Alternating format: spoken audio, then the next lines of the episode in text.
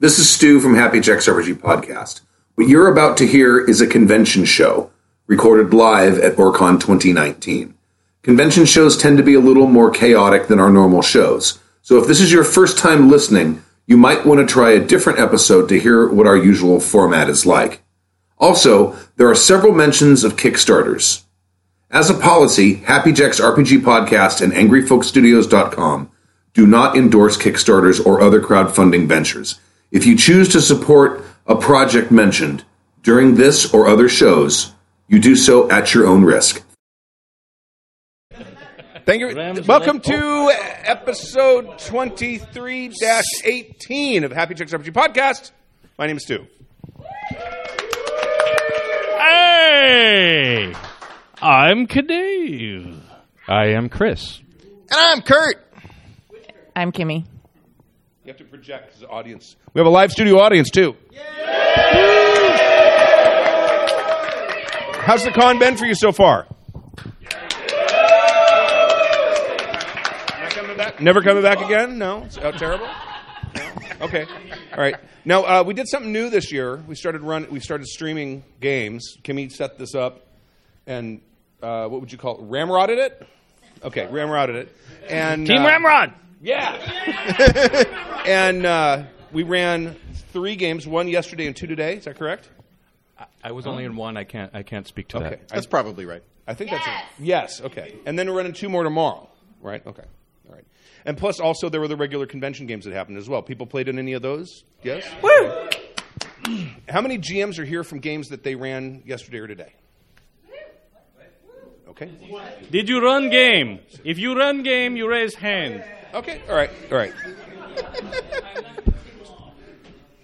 So the way I'm going to do this, I'm going to start with the stream games. We're going to talk about the, the games that got streamed. Any players who want to come up and make any comments on it, I'm going to be asking you questions mostly, not, rather than just detailing out the entire game and all the great details about your character. We're going to talk about what what you liked about the game, what you think could have improved as the GM, and also as ask the players for similar kinds of feedback. Okay. Sweet. Everyone, take a drink. Hop, hop, hop, hop. All right. Should I start with mine since we're on Friday? Yeah. Okay. I ran Chronicles of Darkness. Oh, we're going to interrupt quick. And Before now we do for a that- message. There's somebody very important coming into the room. Ladies and gentlemen, Eric M. Aldrich the first. Well, you said you had somewhere to be at 8.30. The man, the myth, the legend. Oh, we can't hear you We can't hear you yet. Come on over here.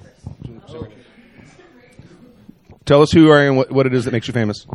Uh, my name is Eric M. Aldrich the First. I own a mansion and a yacht. Excellent. Excellent. so, uh, what, what's going on with the con? Uh, we're well as to be another broken record. We think this is the largest show we've ever run. We, we don't know for certain, but we're well over. Tw- uh, you know, we're about twenty three hundred right now, so we will probably hit twenty five, which will be the first time we've ever done that. Uh, very good so far. Is everyone having fun? Cool. So con's doing well. Uh, so far, no disasters. And the car, and they're still parking a little bit. Four cars. We could we dig up four. Four cars. spaces. four spaces. So on that, Five that's all I smart got. cars, four parking spaces. Good to see you, man. And uh, before that, uh, our, an, another uh, Illuminate from the uh, Generalissimo. from Strategicon is here. Jim Sandoval, RPG uh, coordinator dude. Yeah, we just keep getting uglier, right? so, how's everybody doing? Everybody having a good time? I am having a great time as well. We had some unfortunate cancellations today. We had some uh, kind of big names, some really familiar names that uh, couldn't make it this con. Unfortunately, Mook, Jib, and Gina couldn't make it, and they had some stuff on the schedule. Um, it's it always breaks my heart when I have uh, GMs like that fall off the schedule because that means that there are at least a score of people that aren't having as good a time as they possibly could have. But uh, we hope them, we wish them well and, and a speedy and a speedy recovery and uh, a return to uh, GameX in in May. So. Um, Looks like Games on Demand is taking off awesome. Uh, every time I go down there, it's just a bunch of people having a great time. Like a Um, jumbo jet. You were down there all day. Yeah. No, today. No, just in the morning. Yeah. But Yeah, just in the morning. The, the messages all day. to the early All day. afternoon. I, I was right in this. I can't get any closer. Hi. I love you. I don't want to hear the sound of your tongue. Please. Yeah, let's let's not ah. let's not make it weird. Oh, it's been weirded. but even with that, we still had a bunch of stuff going on, and it was and it's been pretty great. Um, we uh, have uh, a one of the um, one of the designers for Pathfinder here uh, as a special guest. And I had a really long conversation with her Awesome. about uh, second edition coming out, and it sounds really, really, really cool, actually. Uh, and um, we had some guys from uh, Full Metal RPG, which is another uh, podcast, a gaming podcast, and uh, they're looking forward to checking out your uh, game designy uh, get together thing and hanging out with you guys over there. I I I, I spoke. Uh, uh, volumes about Tome's greatness because they were uh, talking about indie games and that and small press games and stuff like that. So uh, that's also fun. Um, we have another great couple of days still coming up, so the fun is still going to keep on rolling. Is there any? Are there any questions or any comments that I could take from the floor? Anybody have anything for me? I love you too. like really, like for realsies and sincere. I love you so much. So, the only comment that I would like to make is to thank you again for all the crazy work that you put in to make us have this here, here, that we can all have fun.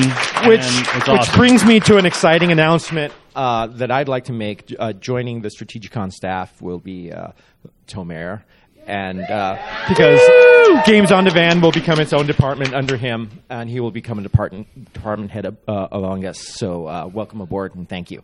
Um, and of course, uh, if anybody knows who Carla Freeman is, she is the director of my volunteer group and she also does a bunch of stuff with uh, Cool Mini or Not and Steve Jackson Games, and basically has these gaggles of volunteers that help us out here. And uh, so my idea was to promote her to be head of non-GM volunteers and a, or coordinator and organizer for that.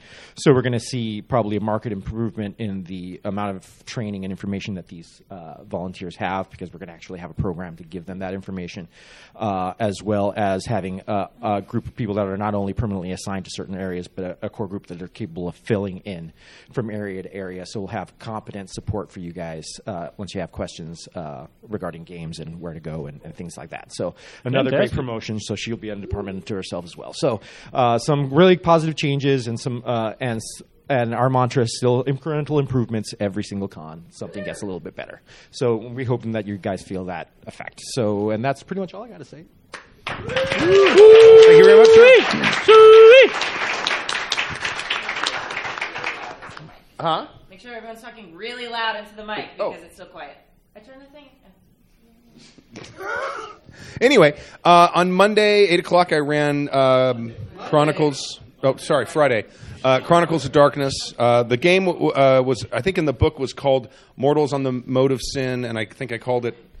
Um, I later started calling it uh, a holiday on Caravel Island. And if any of you have ever listened to the uh, Mode of Sin AP, that was the Vampire Masquerade game I ran a campaign of. Um, right. Uh, it's it's basically it's an island that kind of replaces Catalina. Um, it's bigger. It's got two big cities on it, and uh, that sort was sort of the central place for that game. And I thought it would be fun to run uh, a con game where the players are people from the mainland who are coming to the island for a vacation for a weekend. And I was seeing it kind of more as like a horror game than like a regular vampire game. Um, as far as um, I, I did some really good prep, some fantastic prep. I had like two or three scenes that I thought were just going to be amazing, and the players never got to them. Do you want to interview you? No, well, no, you don't have to. You can.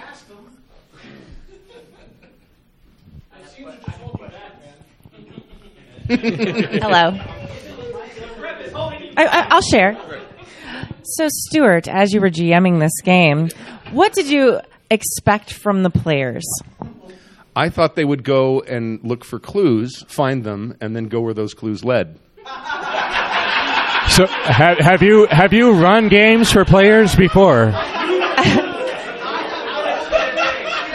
I see now your first mistake. So, Stu, what in your actual prep did you think they were going to pick up on as a clue that we passed by completely? Uh, there was a Proton Mail account that I mentioned to one of the players uh, on a computer that they he didn't try to hack, and if he had, he would have gotten the list of names of people, uh, and that would have led to uh, more clues at two different places. Got that. Um, all right. I'm not sure. And w- can you tell us what the the the roles or uh, occupations of these PCs were? These are or, these are ordinary people. I wanted to run a horror game. These are people just going on vacation. They're just normal, except for the prepper. The prepper showed up armed to the teeth.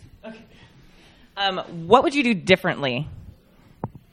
I would probably I, I would probably make no one of the things I did with this is I made the character generation I only did partial character generation. So I, I made the stats and the skills for the characters.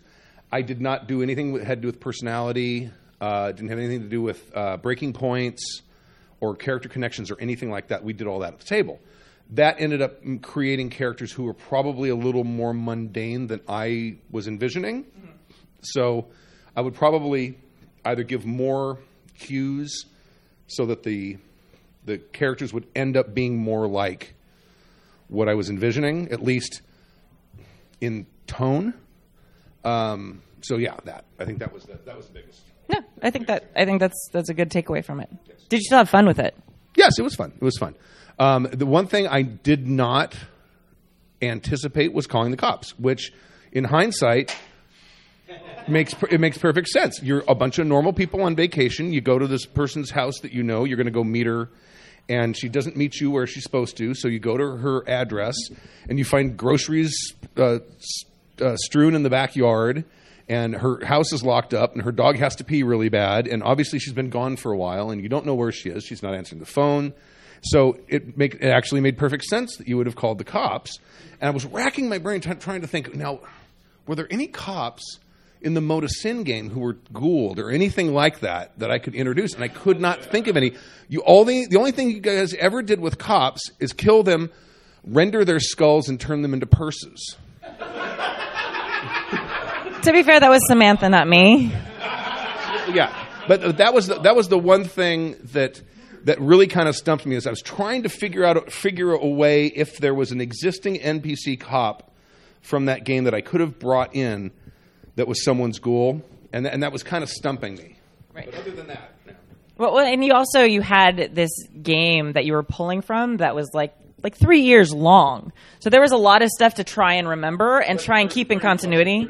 Yeah, we had we played that game a really long time because some of those sessions were like six months apart. right. So, all right, I'm done with questions. Do you have, okay? Yeah.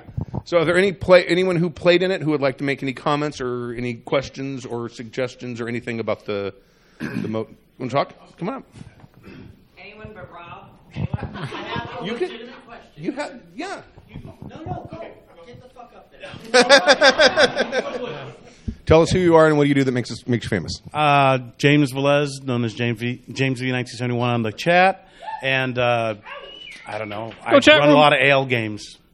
At home. And you uh, you you came here from far away. I came from Dallas, Texas. Yes. Oh. Well, welcome. I did. First trip out here.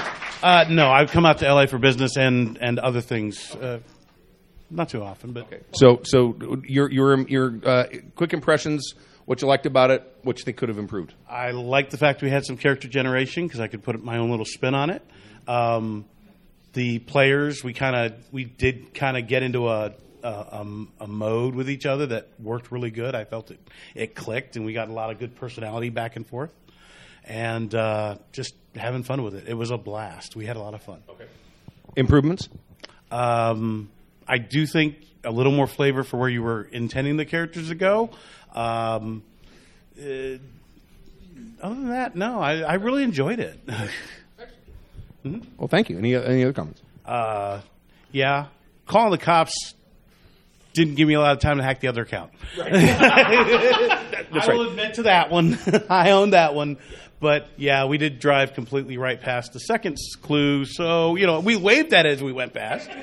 So, you know, but yeah, otherwise it was fun. Yeah. All right. Thank you very much. Thank you. Thank you, sir. Anyone else? Rob. Yeah. Oh, more. Okay. Yeah. Robert. Hi. Hi. Hi. How's it going? My name's Rob. Impressions of the game. What do you liked? What do you think could improve? Actually, no. So, so anything, anything I say is going to be repeated. So, I just want to cut to the chase. Is that y- on the podcast you've always talked about the three clue methodology um, as found in Gumshoe? You didn't. Why not? That's actually not from Gumshoe. That's from the Alexandrian.net. But go ahead. No, no, no, but but but so obviously, obviously, those clues were important for you, and you had an idea of where you wanted it to go, and obviously, we were not pursuing that. Why did you not constantly try to reintroduce some of those? You're talking to the microphone. The the thing. I was looking at the game on two different levels. On one level, it is simply an escape horror game. It is you guys are on this island. It's infected with something. There's something. There's something bad going on. You don't know it's vampires necessarily, and and the, the, the goal of it was just to get out, get away. Yeah. Um, I had a few clues that were going to sort of take you into that vampire world a little bit. Mm-hmm. You, that never happened, but I don't think it necessarily had to. I don't know. I, that- I'm hearing you screwed up. That's what I'm hearing. I, I'm no, I'm just hearing him like he talks a lot about like one thing, but like he obviously made a conscious decision not to do it. I think you're victim And- blaming. and I don't. I think he was the victim of the players. Oh. and you are victim blaming. I, I we victimized the shit out of him. yeah. Go. Yeah, and each other. Go back and watch that stream because Stu is squirming. Um, no, but the, the, the, those specific things, like like one of the places that you guys might have gone to was Carolyn Osterman's house, which you pa- passed by And waved. and waved, and it was had been demolished. That's why we waved.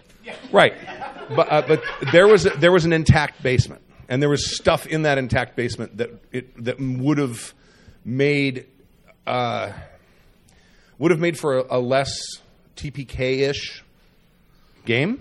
We only lost one person. That was me that made you only lose one person. Well, that's that's good. Thank you. I appreciate that. Um, huh? no. Well, uh, Point, face your mouth hole that way. I actually don't care about you guys because there's more people listening online. Yeah, it's, it's media impressions, folks. Thank you, Bria. Thank you. Thank you. You got something on your face. I have. Cheat out. Cheat out. So so so what what I'm curious is that you obviously wanted us to go explore this demolished, dilapidated house that where an explosion took place. You've already mentioned that you didn't really set up the characters No, to no, I do anything like that. Specifically, because we, as James mentioned, we enjoyed creating those those relationships and stuff like that. How would you let that amount of fun happen, but also give the characters an impetus to actually be more than just average everyday people who are going to follow the norms of society? I think I may have added vices like curious, things like that, to sort of impulsive things that would have made the characters do those things that a normal person wouldn't do in that kind of a situation. That's what I. That, I mean that that I think more than anything. Yeah. Yeah. Oh. Wait, you have to come up here. We can't hear your question. Or you can repeat the question like a professional. I can do that. All right, here, here he'll just repeat your question. All right. Now you made it. I'm here now. Um, did you give them occupations? Because like were any of them like a police officer No. or a hacker or some you know stuff that would make them the kind that would go? I gave them five archetypes. There was ex jock, uh, crackpot, prepper, scientist, and marketer. Those were the five I had, and they had skills. Basically, they had stats and skills to kind of support those archetypes. Uh, But Stu, other than Stu, I'm a career marketer. There are no skills. I think I was going with this sort of idealized, my idealized vision of a marketer, Oh. which I'm sorry is not you. well, then No. carry on. I was thinking. I was thinking about this game a lot, actually, and um, I think one of the things that uh, might work differently is if you had role player or if you had gamers who weren't in as many games as some of us are, because I think like it was super exciting for me to come in and play a normal person. Like I'm so used to playing a superhero or all these things where I can do all this amazing shit. Like being this sort of washed up wrestler was like, oh god, I'm at a hotel on Catalina and my friend is gone. I'm drinking.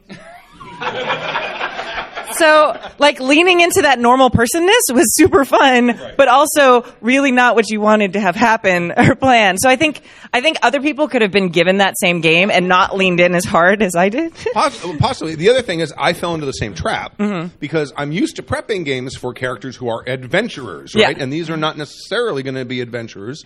And like, if I had spent five or ten minutes of prep thinking, what am I going to do if someone calls cops? Mhm. Obviously, the cops are going to be ghouled or something. I mean, there's going to be something something going on there. But in my head, I'm trying to figure out exactly what I'm going to make that be. And at one point, I actually tried to kind of get you guys. Uh, I had a, a plainclothes detective come and visit you when you were at the hotel bar, and And we turned over evidence like good witnesses in a case. Here's our here's my phone. This is where the message was. You can have it. Right. I'm going to sit here and have another. Yeah, you did. You should call it in first. Um, I think you're right about the vices and stuff, though, Yeah. because like you let us fill in the vices and virtues, which is really cool. You got that customization piece, but I ended up filling out my vice as selfishness, which means it's like, oh no, that's dangerous. I'm not doing that at all. So I think if you had filled out the vices or just the vices, maybe let us fill out the virtues, it would have still given us some customization, but you could have given us vices that would play into us doing dangerous things. yeah, I think so. I think so. All right. I, Uh, I know how it is to play a regular person in one of Stu's games. When I made a truck driver, and 45 minutes later he was shot in the face and dead. and just dead. I mean, because he was a regular person. If you get shot in the face, there's a real high chance you're not coming back. So, so I have a question. Yeah. Um, would would a tone conversation at the top of the game have solved this problem? If you had said to them, "I know that you're regular people, but if weird shit starts to happen, you're kind of on your own. Like, try to figure out the mystery and just leave it at that, and then see how they go with it." Possibly. I mean, that may have. I mean, I, I don't. Did I say? Did I say anything in the description about it being? I don't remember what I said in the description. I may. I, there may have been that, but I don't think there was a pregame conversation about it. Um, and also, as the as the players made the characters, they there started to be a lot of interaction between them, and I didn't want to really step on that. So I just kind of tried to roll with what, what what they were doing rather than say, "No, you are serious people. This is a scary game." So, Ooh, scary game. All right. Any any uh, comments, questions? We're good. All right. Uh, second game, which would be Saturday at eight nine o'clock. Who, Uh, who ran? Were, were the, there any other Friday games first? Oh no, we're going to do the we're going to stream games first. Oh, just stream games. Yes. Oh, then I'm we're going to go back to the other ones. I'm- my bad. My bad. Uh, that's Tom's. MRKRGR. MRKRGR. Who are you? No, Who are you? See, no, because then the audience can't hear him because he points back towards you. Get over here. Come here. Come here. Be close. All right. So, okay. First off, what the fuck is MRKRGR? Um, all right, so A there wild are romp. two guys in Malaysia, Mun Kao, ZXU. They're writing a Southeast Asian inspired fantasy setting um, called A Thousand Thousand Islands. And MRKRGR is the first of those that they talk about. A land of crocodiles ruled by crocodiles. There's people there, but the crocodiles are like the nobles, and they've got magic and shit and whatever. That's that's kind of the basic premise. Um, they're kind of from like OSR and D and D ish.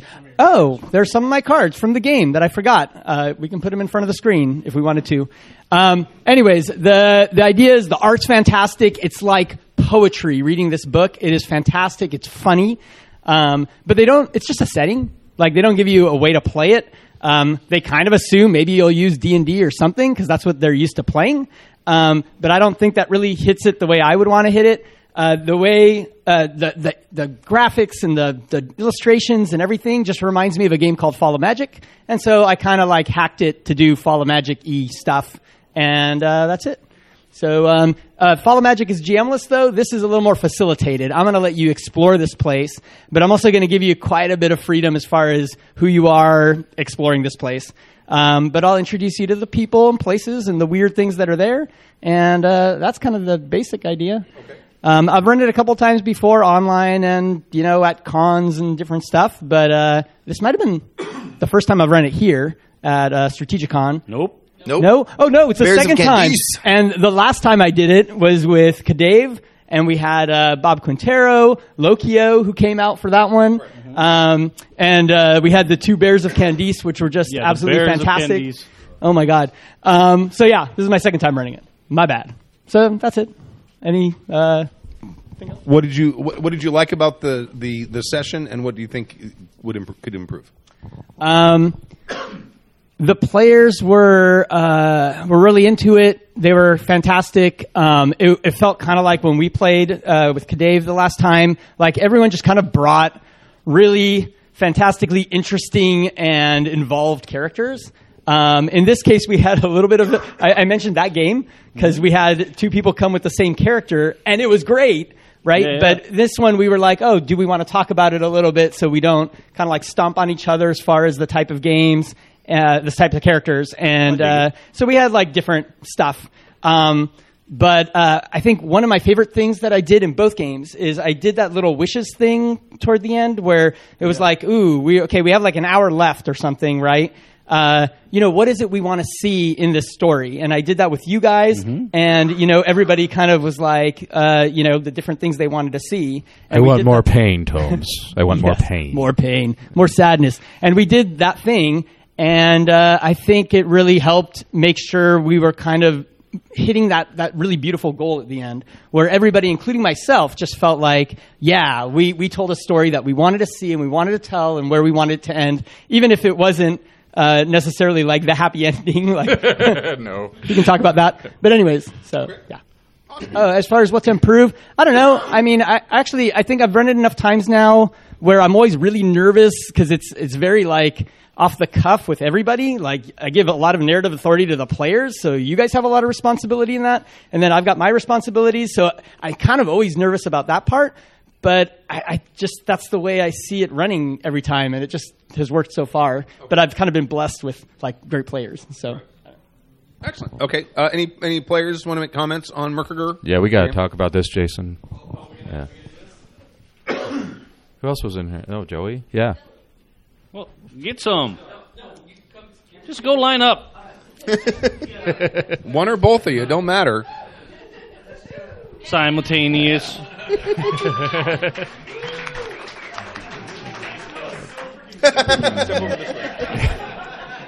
I'll move out of the way. I'll let I'll let Joey take the mic because he knows he use mics. Okay, so uh, uh, focusing on what did you like about it, uh, system wise? What did you like about it, setting wise? The scenario, what how that ha- transpired, and something that if there's anything that you would like to see to improve it or anything like that. Uh, I think the um, setting is absolutely fantastic, and um, I really enjoyed the theme of it and the, the story that sort of unfolded.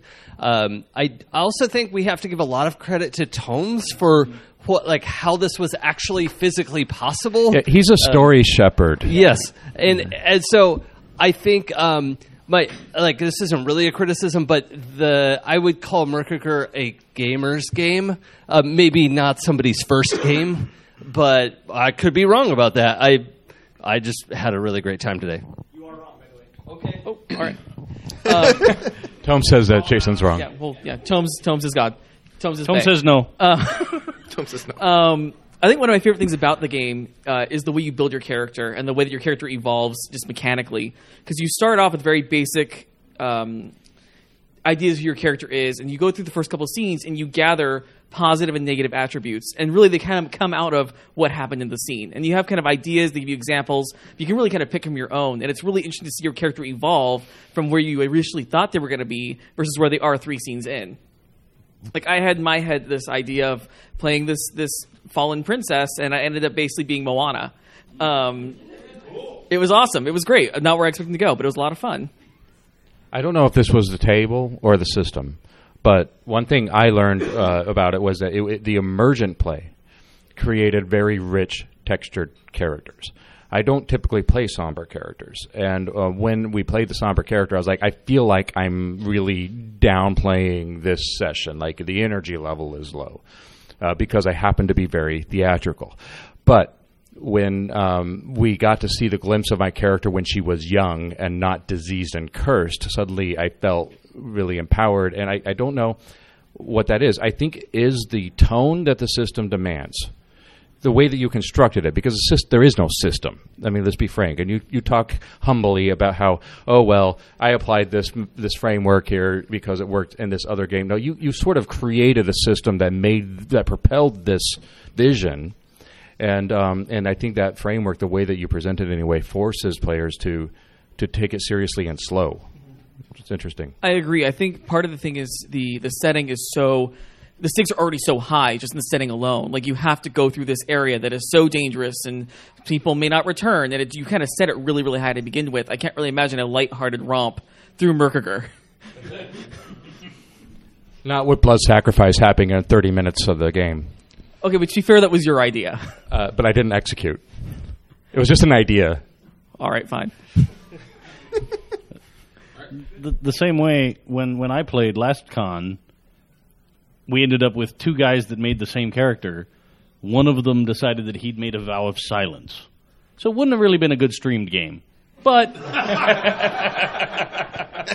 but his his brother did all the talking for both of them, and his brother would not shut up, and it was amazing. He was just we are the bears of Candice. Ah, like he was, he was like a hyped up pro. I was just saying, pass the tacos, man. for sure, hundred percent. And then I started out thinking I was going to be sort of a religious leader, and then I ended up being like a shepherd of magical mana monkeys. Like I was summoning like blue glowing howler monkeys out of the sky to help us, and and that was not at all what I thought I was going into. And then that's where we ended up, and I was like, every single person here had a whole journey. And I think that's what I had the most fun with was emergent character development with texture and depth. I mean, Yeah. it's hard to do. Uh, as a counterpoint to whether that would be a good stream game, my understanding is that Stork plays a silent character and is not a quiet person on stream.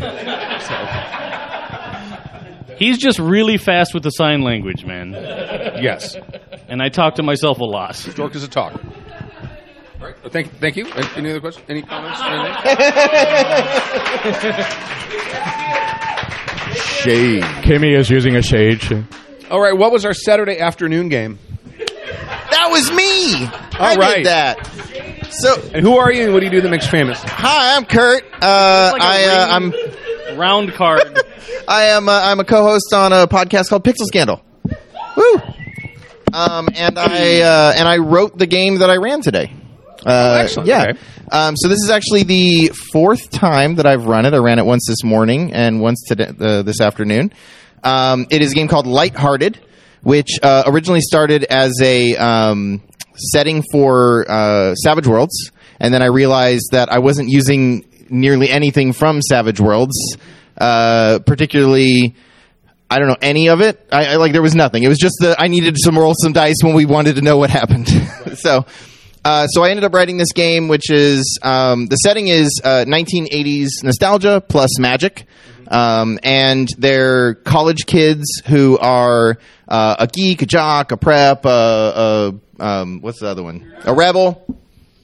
Uh, and they're they're trying to like go through life and and you know find out who they are after high school, um, and yeah, so we we sort of I dropped them into uh, a bar where they uh, we we actually this time I've run it several times. The the the previous time they just woke up and had no idea what happened last night. This time we did some vignettes of the of the what happened in the night in the bar, and then I said, and a beautiful blonde walks in, and you wake up the next morning.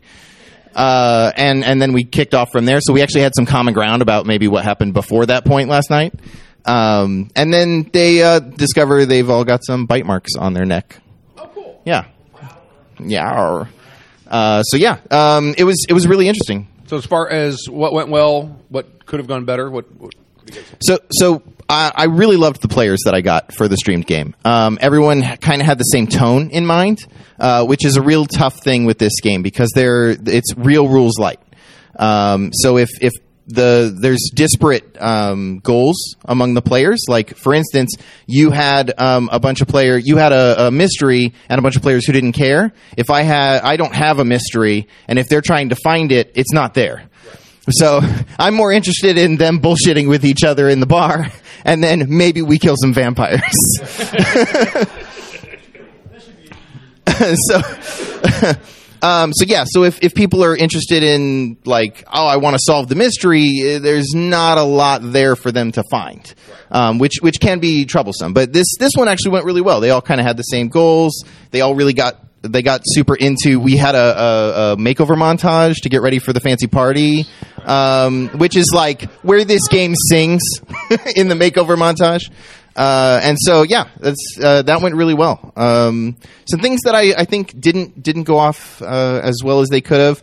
Uh, I bill it as uh, kids overcoming the stereotypes that they they gained in high school, uh, and there's not enough mechanism there.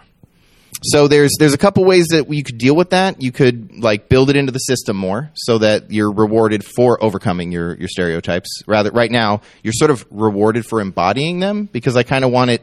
I want society to be pressing on you, right? To you know, keep being the thing we think you should be, and then it's sort of on the player to overcome it, but they're not being rewarded for it. Um, and so the only other way to encourage it is to make it painful to get the reward. So to give them a hard choice, like you can you can you know go hang out with the popular girl who's shunned you since high school, or you can help your friend who just fell down on the dance floor, right? And if you go with the popular girl, well, you're going to get that Benny, right? You're going to get that heart point. But if you help your friend, well, now you've grown as a character, right? And so like it's it's really it's a little harder to it's harder on the GM to engineer those moments, uh, and so it might be something where I want to sort of mechanize that a little better. Interesting. Okay. Um, I have one of my players here. Okay. Who?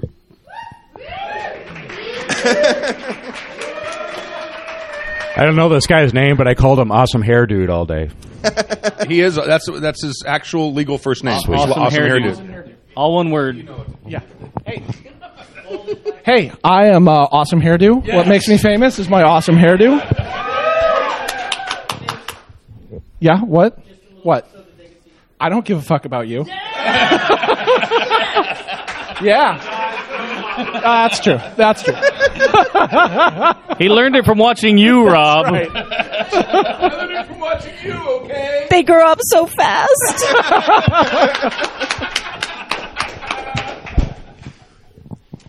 Uh, Li- Lighthearted was uh, amazing. It was fantastic as a fun storytelling game. Uh, the '80s nostalgia uh, angle with the magic was was a lot of fun. Um, we talked a lot about afterwards about just things that might be able to help improve and and perhaps mechanize that system, or at least make it more clear. I guess because because you did say you did say up front, hey, it's about overcoming stereotypes, and then all of us just embrace those stereotypes and just ram with them. Um, so I don't know if that needs to be changed, but it was definitely something that uh, that we all thought about and, and talked about afterwards. Uh, in fact, long enough that your wife came in and like dragged you out of the room because we wouldn't, wouldn't let you go. Yeah, she actually did come in and say, "Look, I uh, I need him," and drag me out of the room. so we, we were all we were all thinking about it and we all had a great time uh, uh, with it. Um, I would absolutely play it again, and if you want to run it more, I would highly recommend to anybody or to uh, look it up if you're ever going to share share it with people. So yeah, pixelscandal.com. plug plug plug. all right, all right, That's it. Thank you very much, sir. Thank you. Awesome hair guy. Hey! All right. Uh, okay, that was the last of the streamed games, correct? That we had three streamed games, and we did all three of them. Hi. So now we're on Friday night games that were not streamed. hold Anyone on. here who ran? Yes. Thursday night game. Oh, The con starts at noon on Friday. Next. Aww. okay, go ahead. Then then why is there a discount on the hotel room for Thursday night? I don't know. Oh, sh- uh, it's some sort of shadow con you're doing up there? No. You're doing something off the books, man? No. There's Okay, just well, no ahead. book. Jim is There's sitting no right there, yet. dude. Look, if Go there's ahead. a sign up sheet for Thursday night, I'd sign up for stuff, but there's not, so I find my fun. 30 seconds into your time. Go. I would like to cede the remainder of my time to the gentleman from Fresno.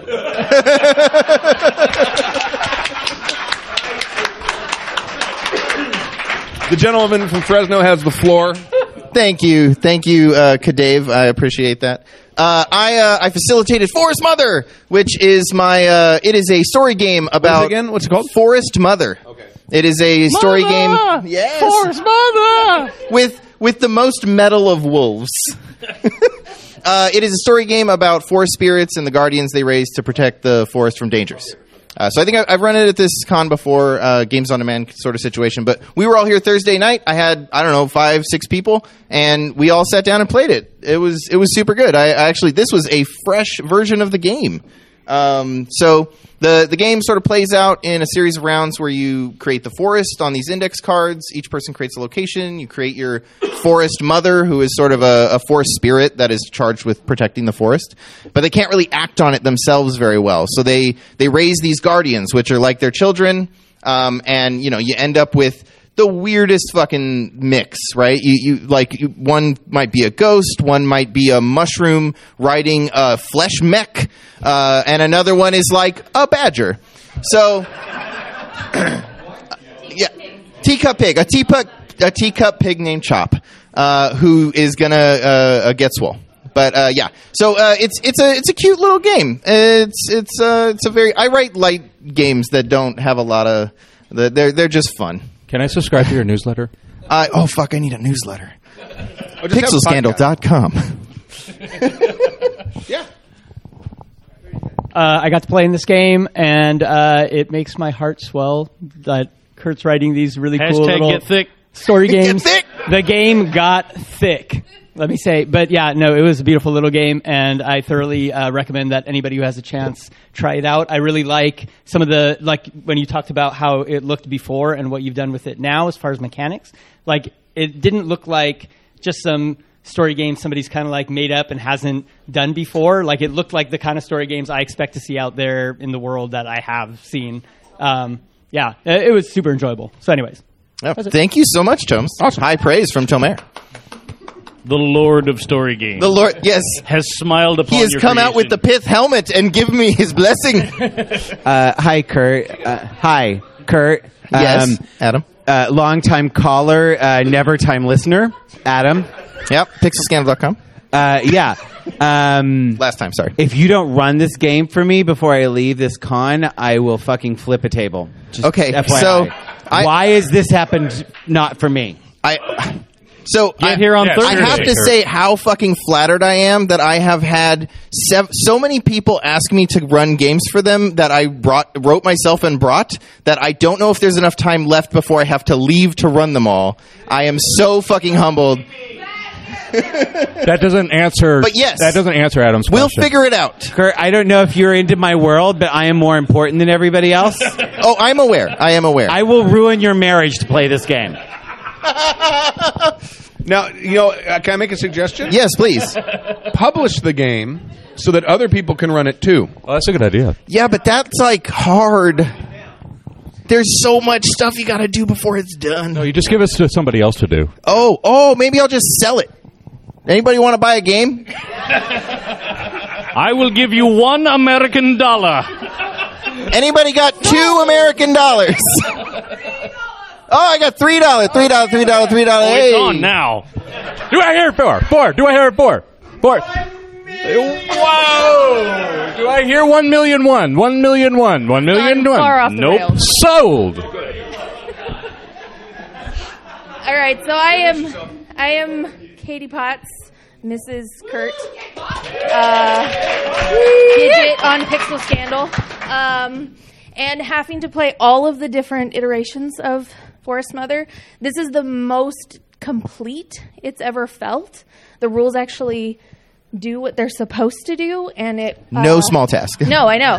and um, no, it did. I, I had to come up and agree with Tomes that we've played it several times, and this time it felt like it's ready. Well, thank Push the you. baby out of the nest and stop talking about it. I, I had a feeling that was coming.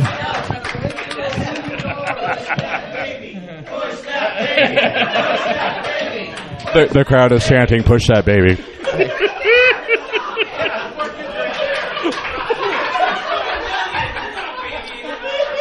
For those that can't tell, my baby is in the audience tonight. I give in to peer pressure easily. I'm sorry.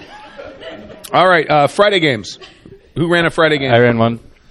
Two people. Okay, three do we, people. do we just Okay, want to do like start with one for us? Huh? One for the queen situation? Okay. Uh, two o'clock for the queen. Yeah, we should talk about that. Do we do? Do you want to do for the queen do- now? yeah, do the- I'll for the let you queen go. thing. That was at two o'clock. Um, so uh, there's a game I've started playing about a year ago. Started obsessing over. Uh, yeah, that's putting it lightly. So there's a game called For the Queen. Shilling It's by fucking hard. Alex Roberts. Um, she's the same one who wrote uh, Starcrossed, which is the two-player love Jenga Dread game. Alex is and, awesome. Uh, she wrote that game, and uh, since that time, they've taken a little bit of time to get out there. But Evil Hat Productions is going to be producing it, and it should be available by June in theory. Like we can buy it, not Kickstarter, just buy it. Um, it is my favorite role-playing game, story game, whatever you want to call it, uh, of my lifetime. I have played more games of this than I ever have of Dungeons and Dragons, and I used to play D and D when I was a kid. But like, I've played like forty plus games of this thing, and I never get sick of it. It is so so good, and I'm hyping it up. But um, everybody who's played it kind of at least understands what I'm talking about, if they don't agree.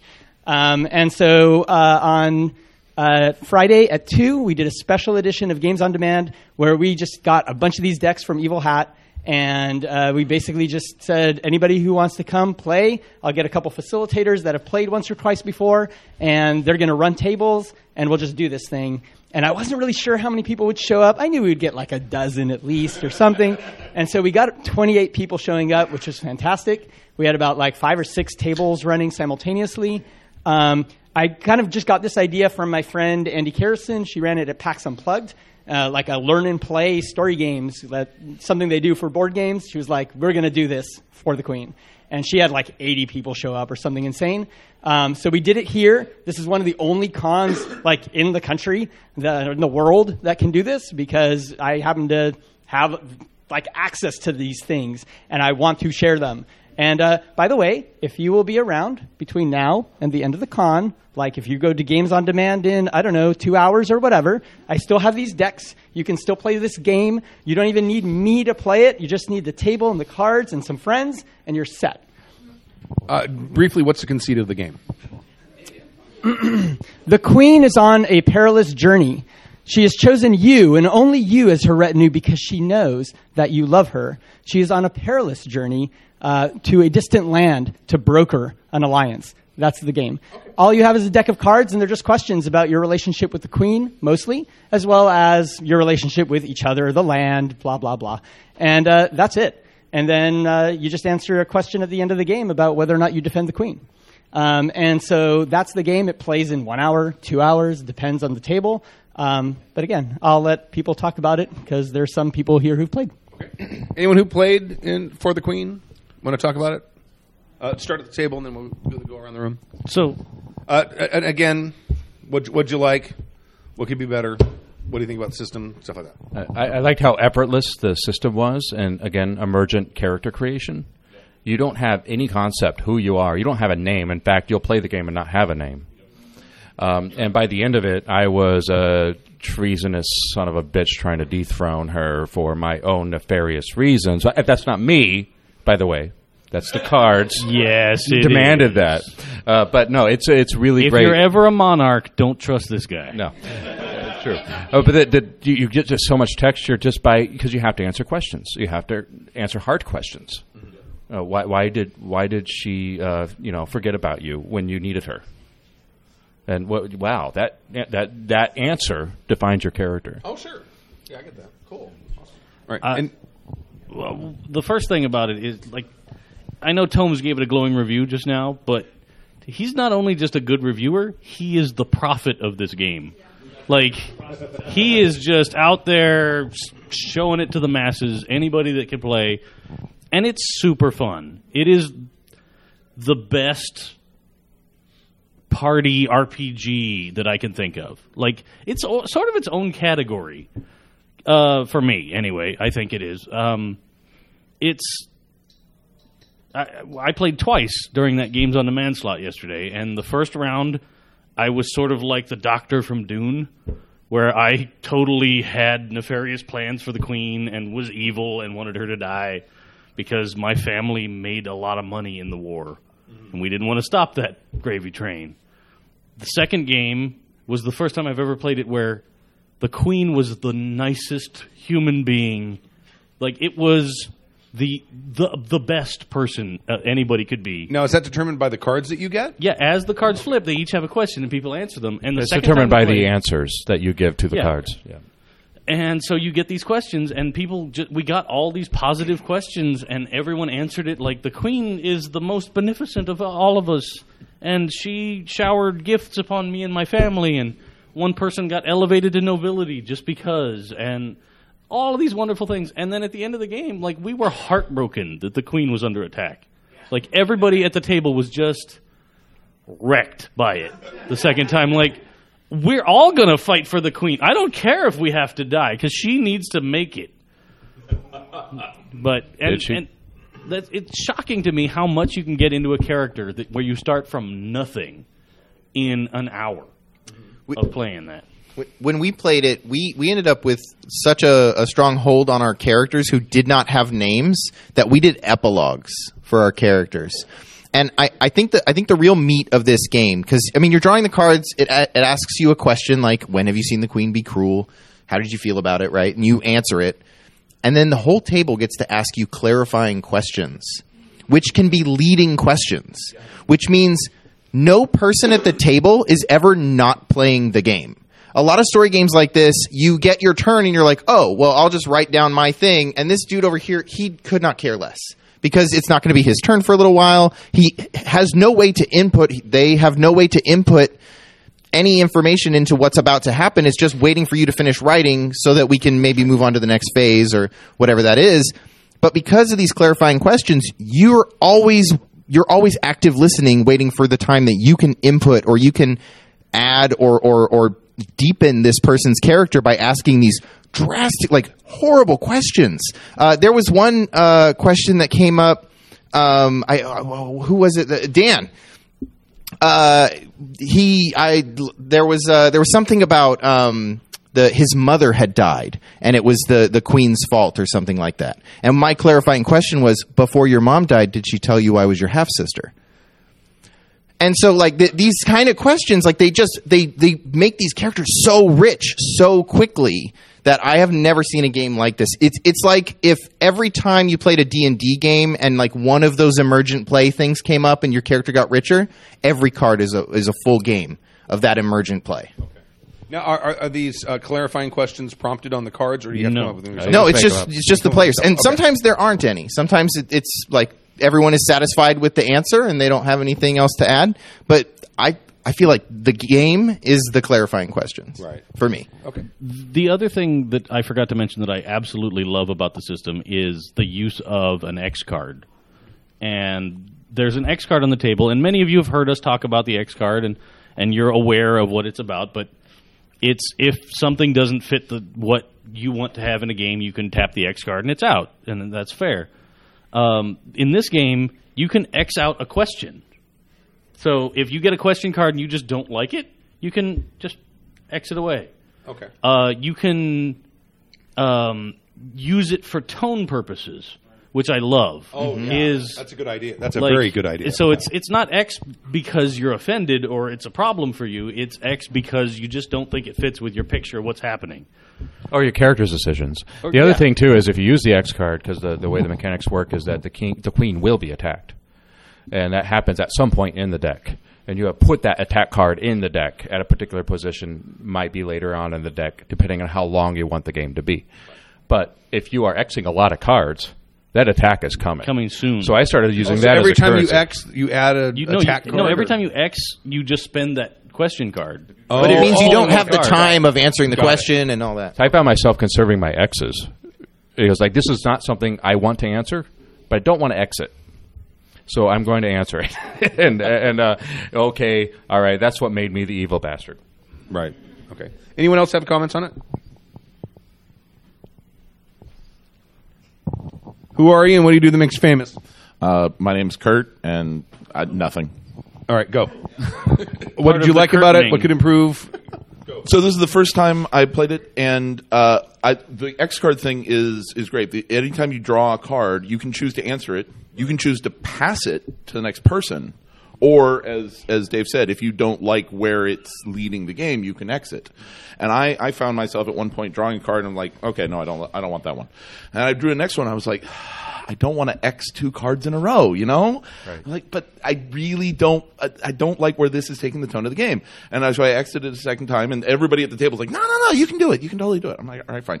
And I drew the third card, and I was like, "This is perfect. Okay, this is absolutely perfect. This is exactly where I was. I was saying, you know, and and the the leading questions, the clarifying questions. Kurt was absolutely right that it, it's that is really what makes the game. Um, I mean, in in the when we had one of the guys was the queen's brother-in-law, and so you know she had married his brother, and but he was in love with her, and I'm like, at one point I was just, oh, so you're the older brother, aren't you? He married your she married your younger brother. So that leading question created something there, and and he just ran with it. He was like, "Yes, it was," and I, I far more, it's, but, but whatever, you know. so it, it's really cool, really cool game. Excellent. Two out of two Kurts agree. Two out of two Kurts agree. Who Kurt are you? Jr.? What do you do that makes you famous? Come step closer, sir. Sure. Uh, my name's Dan, and I designed a game that uh, I think I made forty whole dollars on. So Yeah, that's more than a lot of people. It's like two lattes in the black. Make it rain. Yeah. Um, black. so, what um, what what struck me about For the Queen? This was my first time playing it. This was uh, my first time playing a story game for itself instead of playing a story game as like, oh, we're going to use this as a, ses- as a session zero for a longer campaign of something more traditional. Um, what struck me is if you um, are a GM or want to be a GM, you should absolutely buy and play for the Queen because it teaches you a lot of the universal skills that makes you a really, really good GM. It teaches you active listening, leading questions that are super, super mean, um, and sh- moving the spotlight around, and a lot of applications I'd never even considered about the X card. Um, and so I, I left that feeling like I, I, I'm used to games like this being described as GMless, and it felt like everyone was GMing everyone else, and I went into that game basically like, oh, I'm I'm Rasputin's asshole kid, and like that's why no one likes me is because my dad is a creep and I'm useless. And then somebody was, uh, I think, um, uh, uh, no, uh, Chris was like, hey, so how'd you learn blood magic? And it was like, oh. Yeah, I definitely know blood magic, and my creepy dad taught me, and now I'm a creep, and we did tons of murders, and it was like way, way more exciting and way more fun than anything I'd imagined for myself, and and then it got really woven into everything, and it's um, it's great if it doesn't matter if you don't like story games, if you want to get better at the most trad game on the earth, buy and play for the Queen. Here, here. Awesome. Up, up. Any other comments on for the Queen? Oh, yeah. Uh, uh, Tomes prompted. Also, this was the first time I'd ever used the X card, um, and and it was very and exciting. It, was- became like people ringing the bell for good service. yeah, sort of like bong bong bong bong bong. You know, we we done did it. Um, we curated content using the X card because it wasn't tonally appropriate, and because things were getting spookier and more intrigue and conspiracy, and then something nice would happen. It was like, nah, dog, that's not ah, like that doesn't vibe. That's not my queen. Yes. awesome. Okay. Oh, stay up here because I'm going to have you talk about your game next because you ran a game. I did. Okay. Yes, Adam. Uh, I'm sorry, I have an opinion about everything. You guys know this by now. Uh, but Wait, what? no, I, uh, I, this was just kind of eye opening to me because the X card, while I love it and I've used, uh, I've had it present in a lot of games, and I've never seen it used in any of my games that I've played or run. I've never used it myself in any games that I've played or run. I'm comforted to know it's there. But it's always been kind of this ineffectual thing that's like, okay, I know it's there, but I'll never use it. And my players will never use it. And my GM will never use it.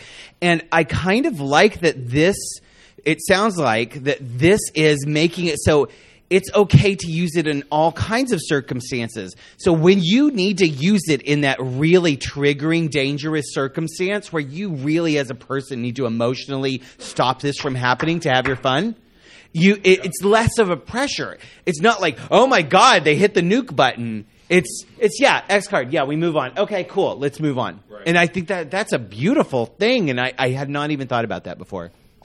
Normalize it. It, it yeah. yeah. Awesome. Okay. Uh, yeah, you want to come up and talk about your game? Sure. Reintroduce yourself. So I'm still Dan, um, and on Friday night at Games on Demand, I ran a game I designed called Nine Lives of Valhalla. The forty dollar game. The the game that made me forty whole Oh, dollars. yeah. Made him 40. Yeah. That was the net- big money. Um, that's all I came here to say is just brag about straight dollars. You got more mics, right? I can really spike this thing. Oh no, no. All right, cool. Yeah, I, I will gently, I will gently place the mic upon the carpeted floor. Um, so, so Nine Lives of Valhalla is a game about death metal Viking cats who. Um, You're not using the right voice, Dan. uh, Nine Lives of Valhalla is a game about death metal Viking cats long after the age of man, when there is nothing to hate more than dogs themselves, who still worship the leash. Um, yeah. Yeah, guys, it's very good. Um, here's here's um, here's here's my advice. If if anybody is working on designing a game and you have a halfway decent pitch, like just make that game because a, a good pitch is the hardest thing. If you've got a good name, that's the hardest thing. The rest of the game will flow from there. Like who, whatever, just slap "Powered by the Apocalypse" on it. Who cares? But like if you've got if you've got a name, like run, just just go, go go go go go. Um. So it's it's fine. Nobody nobody else cares about the mechanics except you, the designer. Just like make make your weird game live. Li- life's too short. Um. So, Nine Lives of Valhalla is a game I wrote in a month. Um, I made it using tools I had for free via not being very well supervised That's in my more place than of employment. one dollar a day, people. Yeah, yeah, yeah, yeah. Uh, exactly. Like, don't Holy crap. don't work on things. It's a suckers. Anyways, um, the game I I ran on Friday went really really well. It's um, it's actually uh, I don't know if people are familiar with Ryutama. It's technically a Ryutama hack where um, you have four attributes which I'm going to forget, but they're like savagery, brutality, cunning, and um, hmm? and cat basically. Um, um, and How did it, you forget um, cat?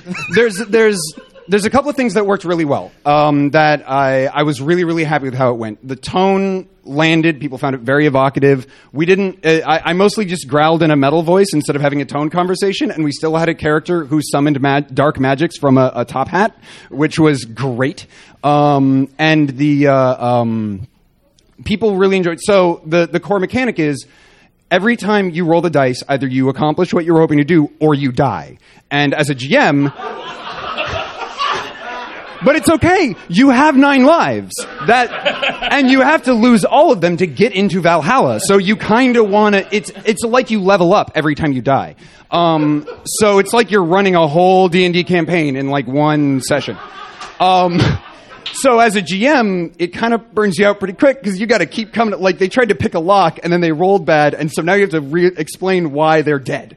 Like, which a lot of times is like an arrow hits you, and I'm going to just say words until we can come to a mutual agreement about why that's appropriate. Um, but so when you die, you you get a blessing from Valhalla. And when I wrote this game, I spent a lot of time on Wikipedia looking up weird mythology about cats. Turns out people th- think or thought or still think that cats steal the breath of children and kill them. So obviously, when you die and go to Valhalla, you can come back with have the, having the stolen breath of mankind's babe. And like, who cares what that does in the mechanics? Like that shit pops. Um, so so that went really great. Like the, the players got a, a kick out of like getting to come back and be like, yeah, my mouth's on fire now all the time, and like we're not gonna worry about that. Um, it was what We're not going to worry about that. Yeah. it's just yeah, it's fire. You can eat fire raw in food now; it'll be cooked by the time Yeah. it hits you. Um, so every day is barbecue. what, day. what didn't work, and what I I I would like to improve, but also that would mean like tinkering with it more, and I I don't want to necessarily go back to the well. Um, is there are things that are left unsaid. There was a lot of questions about like, okay, we die and we come back, but like how though? Like and. Even explicitly leaving that ambiguous, but having questions to ask. Those are like- stupid questions, Dan. I mean, Yeah. it's perfect. um, the the the one problem it, it like genuinely could use room for, and, and Tomes actually gave some really uh, great advice on this, is it the only thing I can do as a GM at any given time is escalate. Because if I'm not escalating things, then people are going to realize that it's just roll, throwing dice at each other and then maybe dying. So I've got to just come up with like crazier and crazier thing. Which I um, I was really lucky because one person's hated nemesis was Toxoplasmodius, the dark god of zombie cats, and that that was like great. It's like you gave me a dark god. Like I'm gonna run with this, and so like I could just go towards like it's getting bigger and bigger and bigger. But man, after two hours, that wears thin. So like having some downtime for characters to interact with the GM can like step back and not have to come up with more airbrushed on the sides of vans nonsense would um, would really have made it a lot more A space pleasant wizard to appears. run- Yeah, yeah. No, I mean straight. If if they if we still had more game to run, it would have gotten very like. And now you're on a rock in space. Yeah, but um, yeah, it was a lot of fun to run. And um, Question and in the front. Enjoyed it. Yes. It is available on Drive Through DriveThruRPG and Itch.io. It is easier to find on Itch.io, and if you buy it on Itch.io, I get to see where you came from on the analytics. So, so go to there, and it's pay what you want. And what is the what's the address for Itch.io? Uh, it is. That shit out. It is uh, itch.io. Um, if you want to go directly to my store page, it's um, it's Dan Phipps, I T S D A N P H I P P S dot itch dot io. Um, yeah, I'm going to give this back to you. Thank you. Uh, anyone? Yeah, g- go go. stand here in front of Kurt now? No. I'll just scoot back. I know. Um, no, just real quick. Uh, I mean, I think Dan covered all the, the really cool stuff.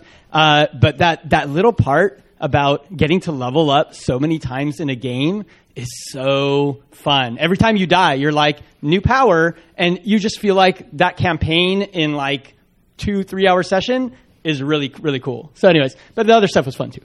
Also, if you tell your designer friends that you made your game in PowerPoint, they'll redo it for you for free. some of them, yeah, some of them. Some of them who have an InDesign. Yeah. All right. Uh, anyone? Anyone? Else, any comments on this game? Any other comments on this game? Please, Going I will murder you. Going twice. Okay. Uh, any other Friday night games? I ran Friday night. Um, I ran the Great American Novel, which is a role playing Take a game. Gander. it's GAN, as we lovingly call it. Um, it is. Uh, It's Oh. a. It's it's kickstarting on Monday. I did Begins. it. I did it all. I'm going to be on Monday with my whiskey on nine on. o'clock in the morning. Hold on, hold on. Monday, Monday, Monday. On your local Kickstarter. I'm Kickstarter. going to be day drinking and refreshing, and refreshing. Yeah. and going on Skype and say, guys, guys, seriously, it's it's up. Uh, I haven't played this game yet, but I'm going to pay money for it. Awesome. I've Uh, played it because several I times, and I will this definitely man. play money for it. Help me. I have him. So I ran it twice. I actually ran it Friday night and then this this evening. Um, and they were equally, um, I think, topical. The last night was The Exorcist. That's the great thing about Great American Novel. The trappings. Anything that's driven by character and not car chases works. So The Exorcist, and then uh, tonight we ran The Shining. So um, two very different experiences. um, I don't know why I always go to these dark places, but um, it, it's therapeutic in a way. Uh, I, I think that um, okay. So answer the questions, which are What went great? What went great? What went would you great? improve? What would I improve? Okay, so uh, The Exorcist. I I, um, I think there was a tone problem. This has come up a lot tonight. This is, I think, a theme at cons. If you go to a con running The Exorcist, um, maybe you know don't expect a lot. you know, uh, because it is a con. Uh, I think I was pretty explicit in the descriptions, um, and, uh, but there was struggle with tone, um, and and I did have to bring out the GM voice and say no, no, we can't have disco. Wait, wait. No, do the GM voice. We can't have disco. Acceptable. I'm no teacher. I can't. It's fine. But I think um, I, I think there's a there's a there's a there's a trap in a con game where you you go in. You know, we're just gonna have fun. We're gonna go Gonzo and blast through, especially a game like The Exorcist, right? Oh, I just want like you know. But I was really coming Disco. into it saying I want a serious experience. Disco pea soup. Let's go. And so when Disco came out, it's like, you know, Lalo Schifrin made a score that was so terrifying that people left the theater. So And- let's practice together real quick. Okay. we can't have disco. We can't have disco. Okay, keep keep talking. You'll, yeah. I'll work on it. We can't can't have have disco. That's how I know to make lines dramatic. There's no disco in The Exorcist. There is no. All right, so Kurt. you were making really good points, and I messed it up. Go ahead. Thank you, Kurt. Uh, so anyway, but no, it was fine. There were really terrifying moments, and I want to talk about the X card real quick because that was one of my learnings uh, that I had from these two sessions. The Shining went extremely dark. The Exorcist went extremely dark, um, and I think it did because we were we were protected. There's an X card on the table, so it's not like I'm going to trigger. Um, it's not- Let the record show Kadave is upstaging me. That is completely untrue. I was silent. um, it's not like uh, okay. So with the X card, it- you you are uh, okay. I don't want this. It triggers me. I'm going to hit the X card. But the X card has a reverse effect. I know I have an out.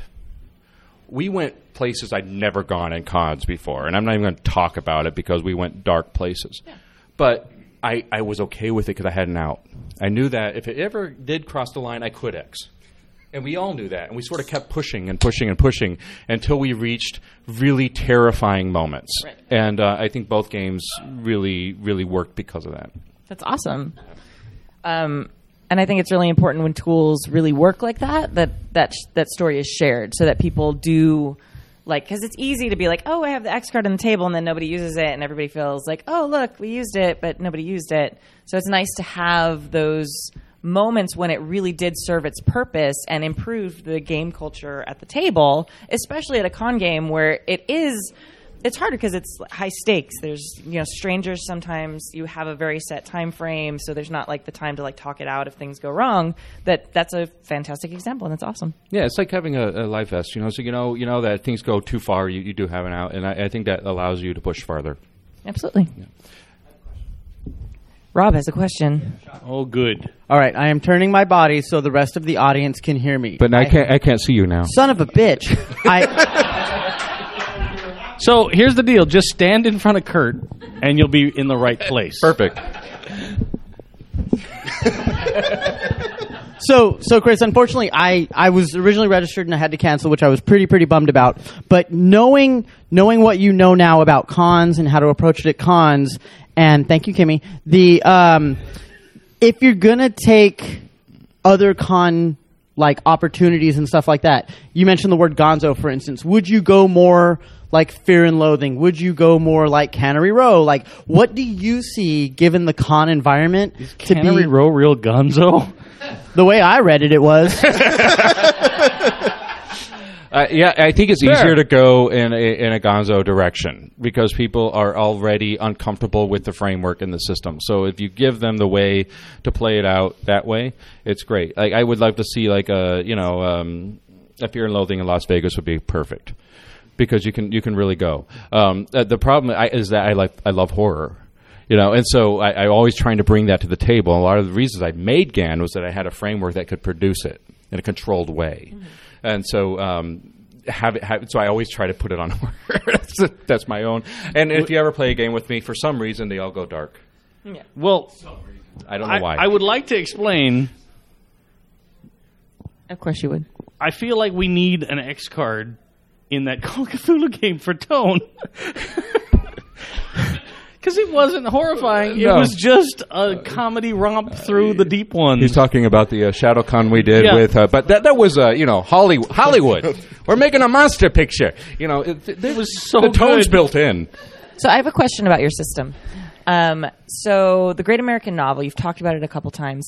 In running it, do you think, do you feel as a GM, it's and a, and a designer, it's more successful if you pick a story that people are less familiar with, or when you pick something like The Shining or something that people know, like Dead Cold, at least the movie version of? Do they? Does that hurt it in some way? I think it's easier to do trappings, as I would call it. Mm-hmm. Like we're going to play The Shining. Everybody knows what that means. Everybody knows the tropes, and you don't have to explain anything. Written as uh, uh, uh, rules as written. Great American novel. You're supposed to, you know, friggin' play The Great Gatsby, you know, or Beloved or something. That's what I'm super excited about. right, and it, it works great in that way. And we're going to do ShadowCon um, uh, coming up, which is going to be on. Uh, we're going to do. Um, um, I, I've lost it. I've suddenly lost my memory. Down Abbey. Oh, We're going to do Downton Abbey with Great American Novel on ShadowCon, and uh, and and that's that's more what it's designed to do. Wait. All right, continue. Uh, but it does. It helps to have trappings. In fact, when I started bringing it to cons about a year ago, people were like, "I don't really want to play the Dust Bowl." That makes sense. You know, at con. Uh, well, you would, but you're. I Rob. would grapes of wrath the shit out of this game. I, I know you would. Oh, for But sure. but you know when you're looking at a list and you know like, I can play Transformers or I can play you know you know th- some some like depre- Great Depression household that's lost all of their money, it was hard sell. So I started putting trappings on it, That makes sense. and it worked really great with that. Branding is what we call it. That, that yes. So marketing people do have skills. Shut your lying mouth. You're right. I'm wrong. Lying is the skill that you have. It's called positioning. oh, sure. Awesome. Sure. Fantastic. What? Uh, yeah, I, Players. I think we answered the questions. Players. Wait, come, come, yeah. Okay. Uh, would, you, cons- would you try like the Good Earth? Yeah. Uh, r- uh, Kurt's question was, would you try the Good Earth? Yeah, I would. I, and I and and I would also try the Avengers. It, it works in the entire spectrum.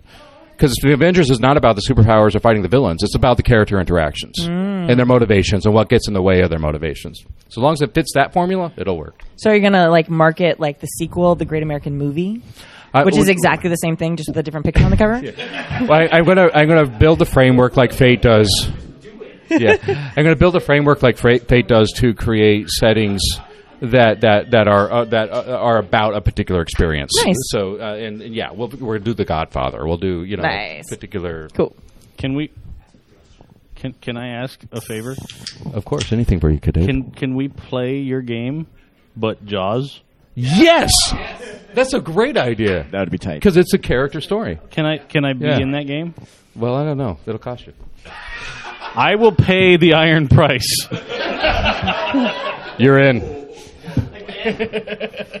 Yeah, yeah. uh, You know, for it's a your two for one thing. Exorcist game.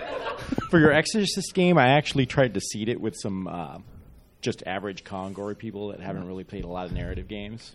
Did those, that couple show up? Yeah, there was um, there there was a group. I actually run games for I think everybody at that table before, um, and the, and I, I said when I opened the conversation that there were tone challenges, but it turned around. Okay. And I think the uh, the important thing about me running games in a con environment is that I have to understand I'm in a con environment, and that's uh, you know uh, roll with the punches. It's a crowded room. There's lots of noise, you know, and and I'm trying to do something serious here, um, uh, and so uh, it was a good it was a good experience because I was able to um, to navigate it. And it turned around. And I think that at the end, I mean, there was some serious shit that went down in that game. And there were points at the table where just stopped and just like eh, visualizing it and understanding the, the, the severity of what was happening. And, um, you know, the possessed was vomiting insects all over them. And uh, that's just like, okay, wow, this is The Exorcist. Well, my question to them is, is, and they're like going, "Oh, we're thinking, what do you recommend? We're looking at this Exorcist game, we're looking at this other game, and we're looking at uh, uh, uh, a Pathfinder game." And I'm going, uh, "All depends. Uh, how hard do you want to go?"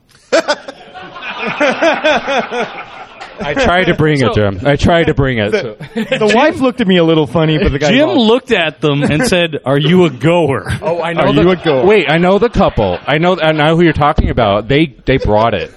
Good because They that, brought it. That, that literally is exactly how hard do you want to go? Yeah, And they're they like, brought it. They're like, what do you mean? What do you want to bring? Do you want a real like cool like role play experience where you come out of it and you're telling the story over and over again, and it's not really about the dice; it's about what you do. Like, yeah, they- play that Exorcist game. I think you'll like it. Yeah, I think they did. I think they did. I So hope that- they did. So that's fantastic. Thanks. Just want to So- know how they so- did. So I have a question. Eric uh, play, have, having played your game before and after you wrote and started using the GM rules, Oh yeah, I do. I, I did implement GM rules. how, how is the pacing difference now that you've started implementing your own GM rules? Well, I found myself watching the players and not interacting at all. And I actually got called out on it at Crit Hit in Phoenix, which is a, a wonderful con, by the way. I recommend going if you can. Um, but the the uh, the players after that said, you know, I was I was wishing you did more, and I thought, you know what, I don't really have any systems in place to to to do anything. And once I started implementing systems for the GM, the uh, the game got way more intense. And and and the Shining, I had to because I'm playing the hotel, and the hotel's going to fuck you and they're going it's going to destroy your life and use your known weaknesses to do it until it has a new caretaker so I have to be an active player. But uh, in in the Exorcist, it's a little different because I, I was playing a victim, which was the possessed. And um, and so, but yeah, yeah, uh, in answer to your question, yes, there needs to be GM tools in order to help um, drive fiction. Otherwise, the players will create their own fiction indefinitely. And at some point, you have to stop the game. Excellent. We have players, right? Yeah. Any players? Who played it? You played both of them. Yes. Who are you, and what do you do that makes you famous? I'm Cal. I'm not famous. Okay, excellent. So you come over here. and, and impressions? No, no impressions.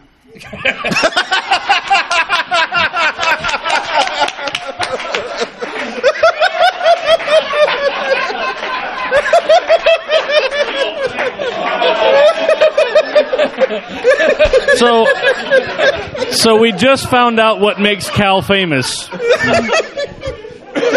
so, what'd you think about the game? I think uh, I think a great American novel. This is the um, the third time I played it. I played it when it was in an early draft, and now yesterday and today. It's uh, it's the best storytelling game I've ever played. But I was a literature major. I spent like ten years in college reading all the great American novels and all that. So this was like the game that was made for me. So I'm I'm buying like three copies on Monday, giving them away to people. I'm going to make all my friends play it, so they they might come after you. Nice. Yeah, yeah, they might come after you. Awesome. Yeah. Excellent. Um, I think it's a fantastic game. Like a, it's almost like a, it's like a cross between a storytelling game and a party game. That's what I think about it. Like it's fun. You get to know the people at the table, kind of by their uh, their choices in the narrative. And then also at the same time, as a writer, what I really like about it is it's like writing at a table with a bunch of other people. Now, I've worked in writers' rooms and it sucks. I hate it. But this game is like if a writer's room was actually fun, it would be like this game. So I recommend it. If you if you get a chance to play it, play it. Yeah. What would you improve? What would I improve? I personally would love to not play a horror thing again. The What? fir- the first time we played it, it was like this Southern Gothic thing that we, we came up with. The players concocted the whole thing. So um, while I like The Exorcist and The Shining, uh, it would might be fun to try Jaws. I think Jaws, which is horror, I guess, but but very different. You know, Jaws would be great. Um, something that's kind Taxidermy of um, man, he gonna have a heart attack when he see what I bring him. Christopher keeps mentioning car chases. I think he's got like a hang up about car chases. Oh no, I would like to do Ronin. Because there are no great American novels with car chases, though. So Right, I don't know why you worry about that. No, I want them, but I can't write them in because it's called the Great American Novel. Yeah, yeah. There's no novel. Like, I can't even think of a. Maybe, maybe. The Great Gatsby, but it's Airwolf. That's not a car. That's not a car chase. That's not really a car chase. Vehicular homicide. Yeah, that's more like um, uh, car It's a- wars. it's You know, mowing hold down on, a pedestrian. Hold on, the two-player game version. The two-player game version of Great American Novel has Airwolf, Ernest Borgnine, and the other guy just. Hey, what are you doing up there? So, I uh, just fixed this helicopter. I'm Ernest Borgnine. Yeah, uh, Dan also played. I think Dan should come up and say Oh, something. yeah, Dan. Dan rules. Dan's got words. Thank you. Thanks for coming up. Airwolf. And Dan again. Yeah, I'll be quicker this time. Um, it was a lot of fun. I I, uh, I think one of the things that worked about it as a specifically as a horror game was getting to take like a half step back from. Uh, yeah, yeah, but I'm your audience, Dan. I, I, am your audience. I want to praise his work. Um, it's really nice I uh, paid in him. a horror game getting to take a half step back so that when oh I don't know the the uh, hotel starts hiding extremely pertinent details about the current whereabouts and aliveness of the person you married like for months that you can just sort of like turn into the skid because it's like oh this is not i'm not making it out. But i know that in in chapter two of five. So like great i can just make bad choices. Um Also, I'm pretty sure On the Road with Jack Kerouac has a car chase in it, so you can oh, you can you can do it, man. Like steal cars, and also I'm pretty sure the Fast and Furious series is a, a body of great American work. It's about character interaction. I. It's about character interaction. It's guys. It's about family. Excellent. Then we're still on Friday night games. Please do that. We're still on Friday night. This is Friday night games. We're doing still. Have you- Any you other come up Friday with night games? Kurt. Kurt, it up. Just stand directly in front of other Kurt. we can't have Come two over here. Kurts. Sheet this way. Sheet this way. Sheet this way. All right. And what did you run? Don't you're not holding the mic. Okay. All right. Fine. I know you. okay, so uh, Friday night That's my and purse. this morning, I ran um, uh, a game called Heist in uh, Wild Talents One Roll Engine. This is the same game that I ran at the uh, for the stream a couple of weeks ago on One Shot Saturday, and it, so I ran the same game three times in the span of a month. It was not the same game at all between the three of them. There was, I was, I mean, there was almost the same character breakdown between. I had six characters, four players each time, so there was possibility of different characters being brought in, uh, or different archetypes being brought in. But um, all three of them took completely different approaches, which is what was great about running the heist game because it's all player driven. I come up with a setting and then I say, "Here, go." And for the most part, like on the stream and last night, it was like three hours of planning and one hour of execution. This morning, it was like seventy-five minutes of planning and forty-five minutes of execution, and I was done by eleven thirty. Wow! it's like, okay, you stole the thing. um, I guess we're done. Okay, so a bunch of my players from both last night and this morning are here. Okay. What, uh, what, what do you think went well? What do you think you would change to make it better? Uh, what I think went well is the fact that um, I customized the game as they were planning uh, on the fly to suit the skill sets that were present. Okay. Um, so, in no case did they pick a hacker. So there weren't electronic locks to try to get past. You know. Uh, Let the record show that Right? Rob said I mean- take notes.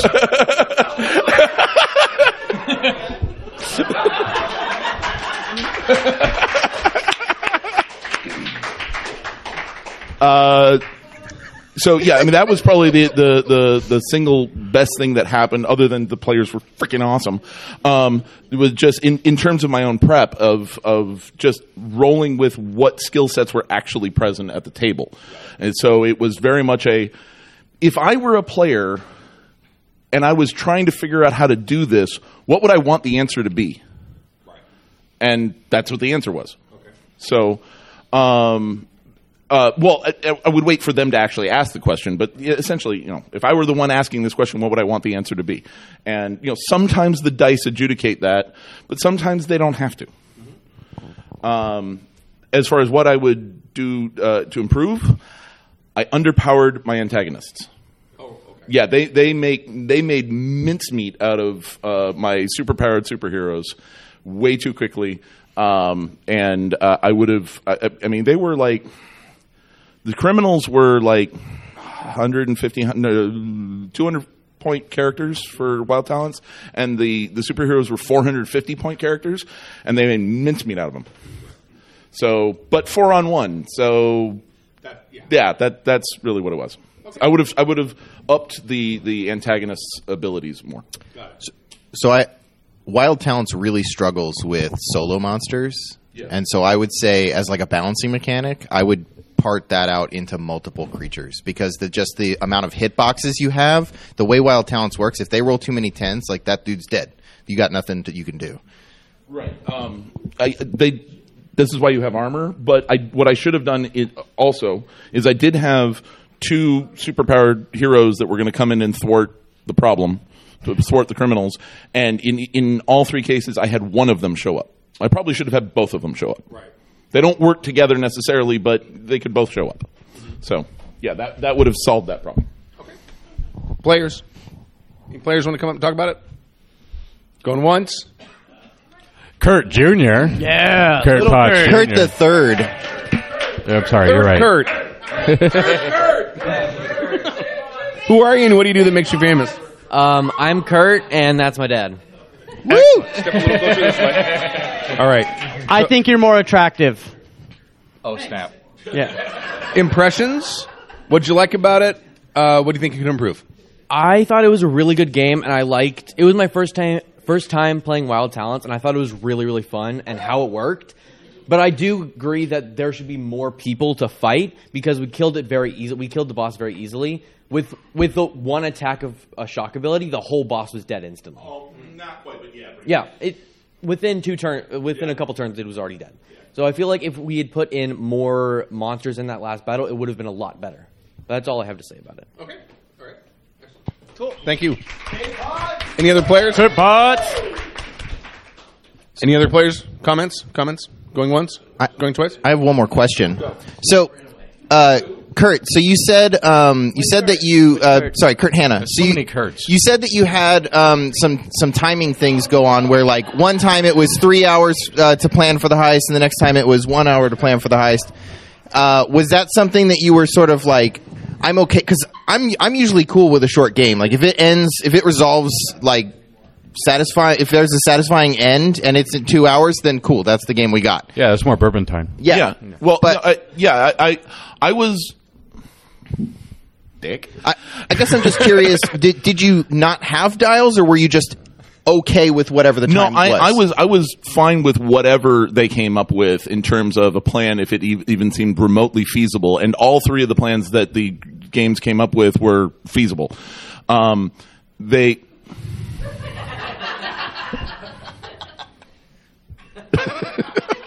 you think that's going to dissuade him?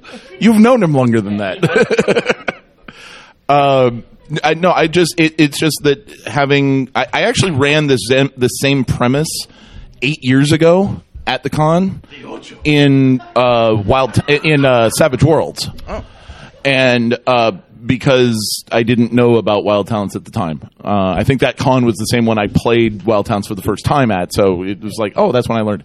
But um, but uh, it's just the heist games and which tend to follow for from heist movies it's like 75 90% uh, planning and then that last little bit of execution that actually happens and um, it's just that this this morning's game they were way more simple. Th- Their their plan was much simpler. They didn't go to like I mean, in, on the stream they had like five contingency plans. Uh, the one last night they had uh, they they were they were going a fairly complex route. This morning, bolt cutters. I mean, it was it came down to it came down to hopping a chain link fence and and taking a day job for a week before the the the the, the heist actually happened, and using a pair of bolt cutters. I mean, it was dirt simple. Um, even though this morning they got caught by um, the game took place in the port of San Pedro, and this mor- uh, this this in this morning's game, one of the characters rolled badly and got caught by the Coast Guard. Still managed to get out of it. So, all right, cool. Uh, Saturday games that we haven't previously talked about. Any Saturday games? Go ahead.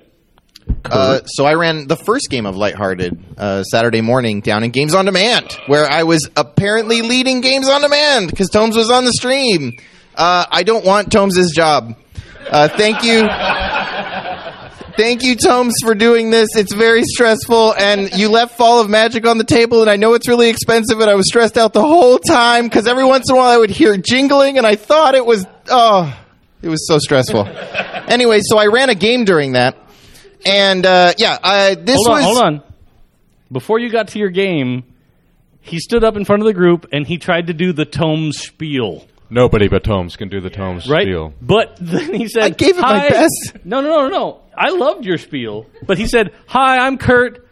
I'm not Tomes. I can't be that aggressively good."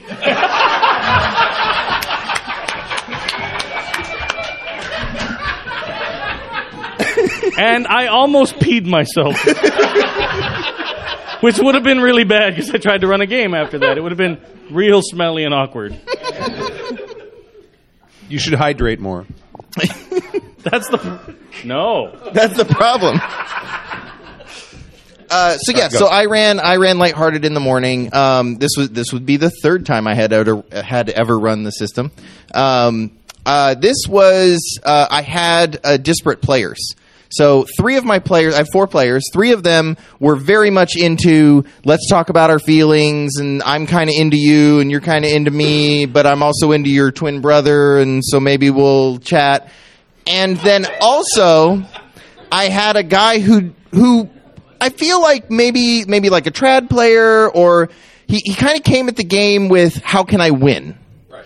which story rules light story type games that's not really a concern. The mechanics don't prevent you from winning because why are you doing that? Like the the designer does not want you to be doing that. They don't care if you're doing the winning is not like an interesting part of the game. So it's just not accounted for. Uh, and so the I knew things were going to be a little odd when the first thing they asked was, uh, "What's the best stat for solving the mystery?" And I was like, "Oh, I don't have a mystery. this is going to be a problem." Uh, they seemed to have a really good time, and they they gave a glowing review at the end. But the the problem was, anytime there was like enough air in a scene for that sort of banter to start up between the I want to date your twin brother kind of stuff, he would see that as I feel like this is fluff. I should do something to move the story forward. This is it's my job to help. I'm I'm going to be I'm going to drive the story. And so he would jump in. So we had a lot of like they would get interrupted and he's like, "Oh, I'm doing this or I'm doing that or I'm going to go over here and do this." And uh I mean, it was interesting and we had a we you know we got a good game out of it but it it was definitely like these three players did not get the game they were hoping to get and this guy kind of did so that's that's something it's it's it's we did not have we had a tone discussion at the top but i didn't we didn't use the x card for tone curation except for one time when they described something extremely violent when they uh, killed a vampire with like a huge like conflagration and melted them and then they said at the end it goes poof and i was like i'm gonna just x the poof Okay, but yeah i don't think Are we have there no- any players here from that? no Lighthearted players from this morning. no no i don't, I don't think we have any Okay. Uh, any any more Saturday morning games? Yes, Kadave. I was there for the Kurt led Games on Demand, uh, and I ran. So I set myself up. How did you set yourself up? How did you set yourself up? Oh, well, thank you, Chris. There's a microphone. Yeah. Uh, I set myself up a little bit because I decided that I was going to run Tales from the Loop, the 80s that never was, at 9 o'clock at Games on Demand. And the outcome of that game was going to be the beginning of the plot for my 2 p.m. game. And how did that work out for you? It went way better than I thought it was going Oh. to. I, at 9 o'clock, I was sweating bullets. I was really afraid because I didn't want to tell the people at the table that, hey, you're influencing the fun of people later because then they would poop on it. Uh, so I, I was like, you know what? Yeah, we'll keep that under the table for now. But uh, I ended up with seven players, which is a little bit more than the comfortable number for one of the Tales games. Um, but I had a great time, and I ended up with players that made amazing characters, and uh, we helped robots find a place to be safe. Um, Long live opportunity. Um, the thing that I, I, I wish could happen better is when you have a lot of players in a game. I feel like there's people that don't get as much spotlight time as they deserve. Um, and I don't know a solution for that. But I tried to spread it around as much as I could. Um, I felt like Gene got ripped off. He didn't get to roll a lot of dice. Um, but he rocked because he was the rocker. so it was good. And we had a guitar, drum, and oboe band. Uh, uh, and they were good. A metal version of The Rite of Spring by Stravinsky. Yeah. yeah, yeah, go. Well, first off, can a- anybody that played in the 9 a.m. game, Games on Demand, that wants to say anything, come on down. Big money. Who are you and what do you do that makes you famous? Uh, my name's Christos and work on the forums and uh, at all the new and old and all the forums. Um, All of them. All of them. um, and All of the many iterations of the. right. Uh, I, I'm actually anti-famous though, so you're less famous standing next to me. I'm sorry. Awesome, excellent. Uh, I play in Dave's game, and this is my first con, and it's only like my third time playing in ever. So um, I DM a lot, but my first time playing. So it was super cool and different and awesome. And uh, Dave's fantastic. Um, and I think our group was really odd because it seemed like everybody wanted something different out of it. so, like, your troublemaker was awesome. Like, he was so fun and interesting. And then the weirdo character was super weird. And so it created, like, this really odd dynamic, but it was super fun. I had a really good time. Cool. Yeah, it was cool. What would Excellent. You do better? What would you do differently?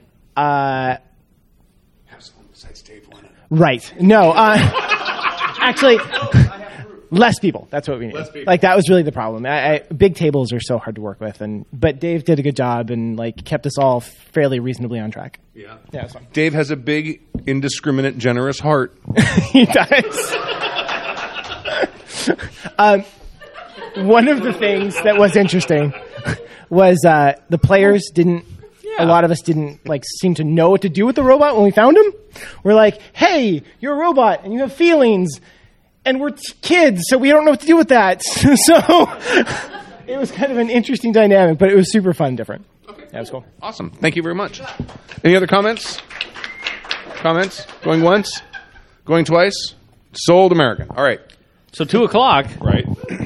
Uh, I ran uh, maybe the first game of Things from the Flood at a convention. Really? Oh, possibly, yeah. It's not released yet. I just have the. I backed it on Kickstarter, so they sent me the email version of the PDF. So maybe. I'm going with that a- accolade until anybody tells me different. So different.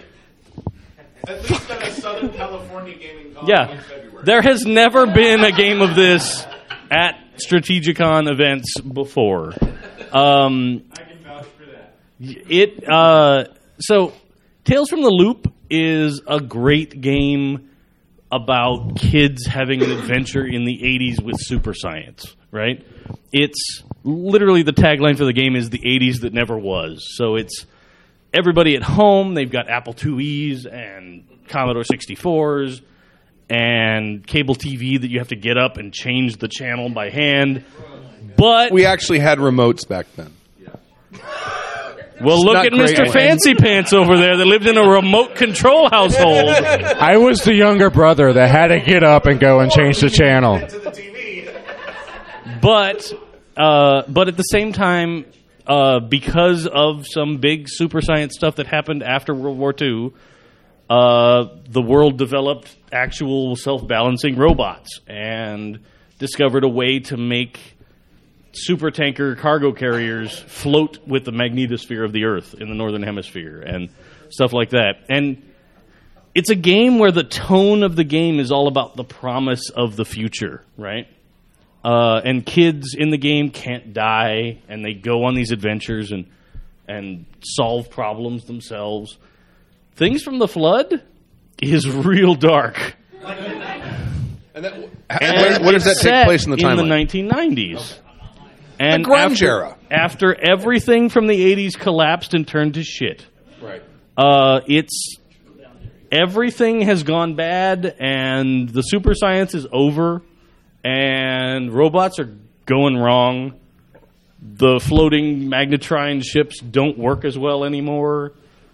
Uh, just a bunch of bad things have happened, and teenagers feel it. Right. And in this game, you're playing late teens, 15 to 19. So Doc Martens. Oh and uh, and for two o'clock, I ran a game that was in the first game, they managed to successfully keep the robots from being captured, and they helped them find a way out. Uh, they ended up settling outside of Boulder City, Nevada, and building like an underground community for robots. Um, and over 10 years, they lived there secretly and in peace. Uh, but in the 90s, uh, things go wrong. The loop facilities in Sweden and Boulder City, Nevada have become flooded with some kind of strangely somewhat toxic water uh, that nobody know where, knows where it's coming from. It ends up detonating Hoover Dam and flooding the whole valley where Boulder City is. Um, and half the city is underwater at this point and being salvaged. And the teens in the 90s, they end up finding one of the robots from that enclave, which, for those viewers at home, was Dav from our insert coin game. Um, he, uh, because of contact with this weird water that's coming out of the loop facilities, uh, he had developed in the book what they call machine cancer. So it, the robots, the self-balancing robots, used somewhat biological nerve filaments to make them have reaction time similar to humans for, of course, military and war applications. Uh, but that has gone wrong with this, and so they start developing like horrible tumors that make them either go crazy and violent, or self-destruct, or just become immobile and can't exist anymore. So the teens they managed to kind of find a way to help out Dav, and then he could go back and help the other robots. Um, I like the new game because it has uh, it has a kind of cool mechanic that we didn't actually get into a lot, uh, called the friction. And this is actually the first game I've ever run of it. So um, when you make your group and all the teens make their relationships with you, with each other, the group decides what's sort of the thematic friction in our group, like what causes problems in our group. And today they kind of went with money because everybody was in a household that was struggling a little bit. A lot of scientists lost their jobs when the loop facility closed. Hoover Dam closed, so a lot of industry workers were out of a job. So they went with money, and it didn't really have the pop that I wanted. So I felt like that's something I need to work on for future games. Um, but I had a great time. And of course, being blessed with the people that come to this convention, players show up at the table, and I have a fucking great time. Like, people make choices that just tickle me, and I can't help but laugh like a fun fruit tree. So, yeah, there's an 80s and 90s reference for you. so, uh, yeah, uh, anybody that played in the 2 o'clock 90s Things from the Flood game that wants to say anything? Well, get up Come on. here. Stop your jabberjawing. Oh, fishing for Adams. First of all, you know Hufflepuffs can't catch.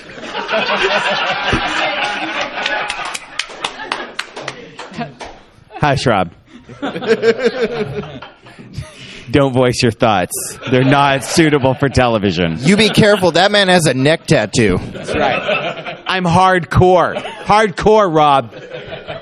Those there's two butterflies in that tattoo. Do you know how many we have to kill to get a butterfly? Sorry. Hey. oh, Rob. yeah, yeah. So, Rob only gets El Cholo. La Chola. And we're back. Oh. Hmm. That's hot, and I'd watch it. Um, anyway, so okay, so uh, hi, I'm Adam, and I'm here with Joey. Hi. Uh, and like pretty much the whole gang is here. We're only missing one player. Uh, yeah, there's only one player from that game that isn't here right now. Um, anyway, I, uh, you know, this was. Uh, okay, so so I'm very much like this was practically my age group. Like the kids we were playing, like the oldest ones were only about like three or four years younger than I actually am, uh, and was at that time. So at that time, Rob. It took you a while to get to that. At that time, Rob. yeah. Um, so anyway, but no, it was, and I think while you didn't, uh, while you didn't purposefully hit it hard with the whole money as the friction thing, it very much happened. And we, it was very much motivating for all our characters, and and at least me, very much on the back burner. Uh, but but I felt it coming from all of the different characters that that this this money friction was extremely important to all of us. And and to me, as somebody who was kind of like through living through that time. Sorry, I've had a little bit to drink, so I'm slurring a little bit. It's called talking in cursive. Talking in cursive. Um, fuck shit, shit, fuck shit. yeah, yeah. anyway, I had like there was this was very much about the 90s and the 80s was this very optimistic like yeah we're all going to live forever do coke you know invest in socks everything's great wear shoulder pads. And and We then the 90s high came along and we're like Kurt Cobain that's depressing as fuck. And then we're all like sad and crying and wearing our flannel. And and this very much echoed that kind of mood and it was kind of built into it like wow this is everything is sad like all of the prompts for these characters was like oh yeah my parents have lost their jobs and uh, and we're getting divorced and there was a lot of despair in this game that I think was very similar to what was going on for a lot of us in the 90s, trying to deal with that come down from this golden age of the 80s idealism and really illusion of the 80s. And uh, so, anyway, I thought it hit really hard, and that was a very interesting part of it to me. But yeah, Um, I'm going to slightly disagree and, and say that I think part of the problem, I don't think the issue was the way you handled the friction. I think the way the friction is set up, you need more than a one shot to really set it up. You needed to take time to develop those relationships. I think if we played two more sessions, it really would have made itself prominent. And I felt that way a little bit about most of the connections. We had really good connections on paper, but didn't really have a lot of time to explore them. And that's the only thing I was kind of like, I wish, I wish we could have done that more. But that's just a me thing. Uh, I do have an important question as a fan of Tales from the Loop and as a player in this game. Did Dav save Anne? Anne died. no. He didn't reactivate her. He couldn't. Nope, she was lost. Well, now I'm depressed. Um, Because it's the 90s. So this was kind of glossed over in the game, and I was like, I think that's what he did, but I wasn't sure because you kind of just moved on, and I was super sad about it. Yeah, that's that's much. One, one for the homie. But yeah. Hold on. You gotta milk it. Hold on. Hey, what character did Kurt Potts play? Bay Potts. Bay Potts. Bring it in. Bring it in. Bring it in. Bring it in real close. Yeah. I love you, man. I love you too. Welcome. Thanks. Yeah, it, it was weird for me to play the game because it was the '90s was 14 years before my time. So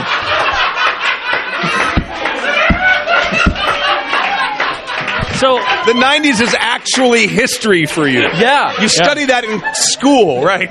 Let's let's point out the characters' ages were 14 to 18. And like all of us were like well over 18. And then there's the 14 year old playing the 18 year old. And the rest of us He playing was the younger. oldest one in the group. Yeah. But but also I would like to point out that he doesn't ever know what it's like to be able to wait for your loved ones at the gate at the airport. What the fuck? and and here's the thing. Did you get the depressing tone of the 1990s? Not at all. Oh. I just tried to make jokes that seemed appropriate with what everybody else was talking about. It worked. Yeah, right. Yeah. What character was he playing? I've never been prouder. So, so what? What character? What? You know what? Hold on. I fucked this up. I'm fine. the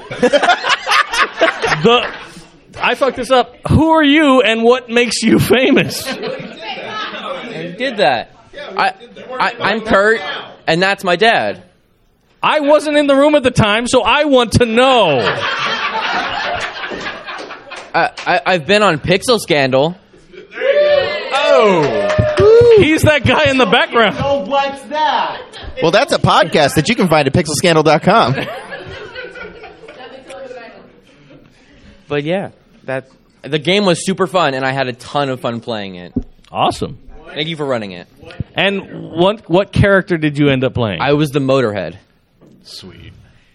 And what was your name? Not at all. I don't understand it. Mario. Little puppet. Little puppet. So the so the last thing that I want to talk about is as I was being lazy and not really wanting to prep games, I was on Discord with several of my real life friends that unfortunately many of you know. Um, and and and uh, I enlisted them to make um, make these characters on Discord with me uh, over the course of two nights, and they created these back these characters for this game and built the most intricate background world around each of them that could exist. Like it was I had so much story just from that character creation that I didn't have to prep anything. Uh, which was amazing, and I thank them for it.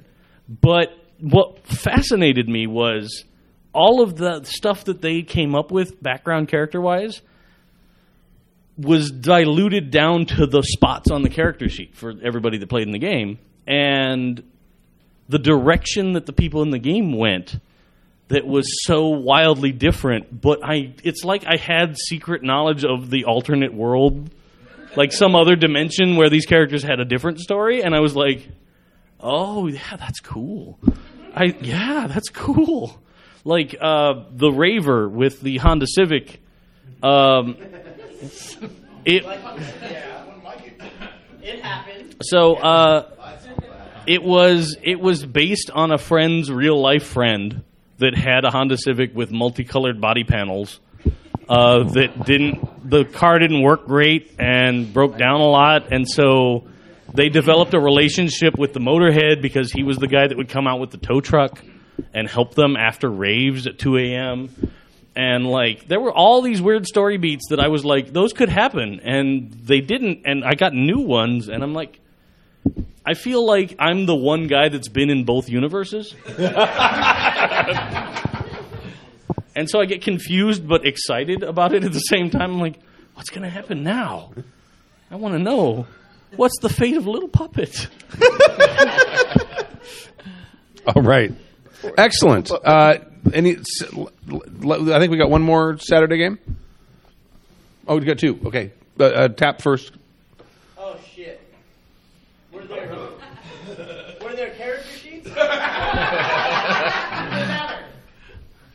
Okay. What did you run? Hi. I'm going to hold the mic. I know you. God damn it. That's my Uh, purse. I don't know I do know you. so yeah. So my name's Tappy. Um, I'm known both for my impulsivity and my pedantry. Um, and uh, That's true. What did you run? I ran uh, Tenra Bansho Zero. No, no, you ran a AP of that a couple weeks ago. I did. weeks- I did. I ran an AP of that, and I learned a lot in that AP, and I put that, that together in this game. Um, and for those of you that haven't heard me talk about it or watched the AP, it is banananas. it is one of the most ridiculous games I have ever run, and I motherfucking love ridiculous games. Um, it's a, a Japanese game uh, from the late 90s. And like many games in the late 90s, there's kind of a lot to it. Um, but the core game mechanics of it is be awesome. And that's really it. Like the, how you get experience is based on uh, the how the interaction between uh, kabuki theater and the audience works, and how when something does something badass that they like, like the crowd erupts immediately. There's no like waiting for things to be done. Like, oh yes, you did very nice. Or if you really liked it, then you stand up and say, oh yeah, it's very nice. No, it's like, fuck yeah. and so that's the mechanic for uh, experience.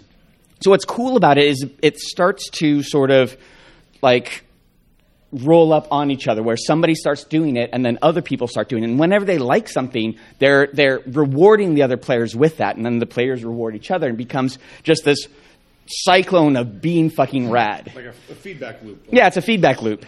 Um, and and so every I think everybody had so much fun. I was laughing my ass off. What's that? They called it a circle. it's a circle. Sure. Oh yeah. All right. So, uh, what what do you think went particularly well, and what do you think you would change? next time?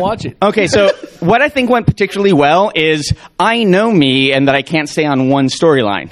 So I made at least three different possible outcomes from them, like sort of doing their bullshit and looking around and trying to play the game. Mm-hmm. Unfortunately, I also, because I had alternates and I really want to introduce people to this game, took extra people. So I had seven people in this banana nana nanas game. That's so many nananas. It was a lot. And the, the trouble is because because I had different possible story threads for each one, and all of them were concurrently true. Different people went to different story threads on different factions when they're all true. and How did that turn out, Happy? It, actually, it turned out fucking rad. because you, you just kind of collapse it all on each other, right? It's like when you actually look in the box of Schrodinger's cat and ah, cat's motherfucking dead.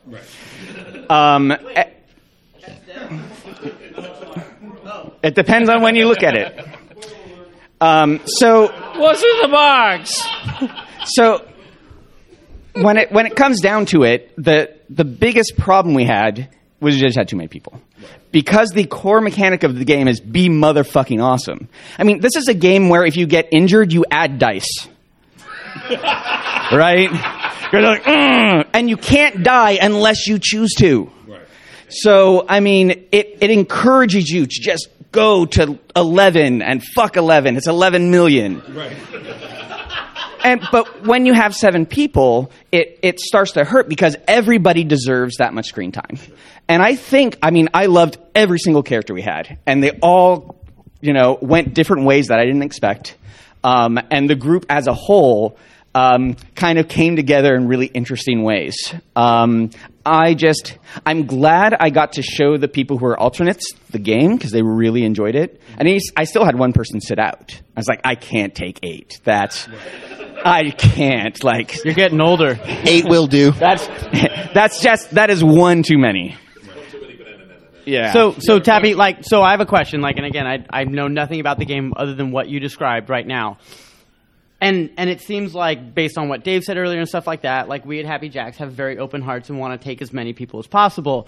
Is there a way to in? Yeah, you just choose a dick. Um, is there a way to integrate other people into the game without having them be players? They would still need screen time. Okay. And that's the trouble is anytime somebody's taking away from that screen time, it it makes it that much more difficult to reach your character's potential. Got it. And there are there are only so many they're called Aiki chits, um, like Aikido, that you just like throw at people for being awesome. There are really only so many you can throw in like an hour. So if you have seven people being as awesome as they can possibly be, it's still not you're still splitting up that screen time too much. Abby, I think we, we we as GMs put up a really high bar for ourselves because we we seek perfection in our games. We have to remember this is a con game, and our responsibility as game masters are to introduce ideas and to involve people. And even if that makes uh, your experience as a GM a little weaker than you would expect, I still think it's important to, if you can, max out your game.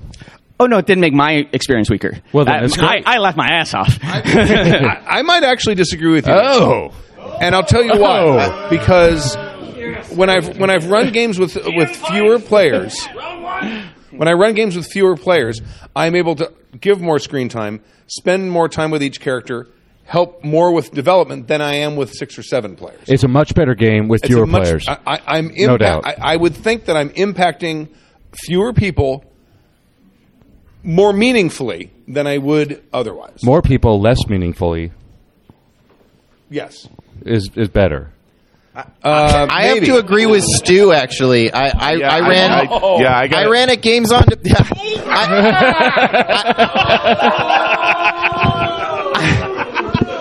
What do you? What, what is that? I'm the one wearing the headphones.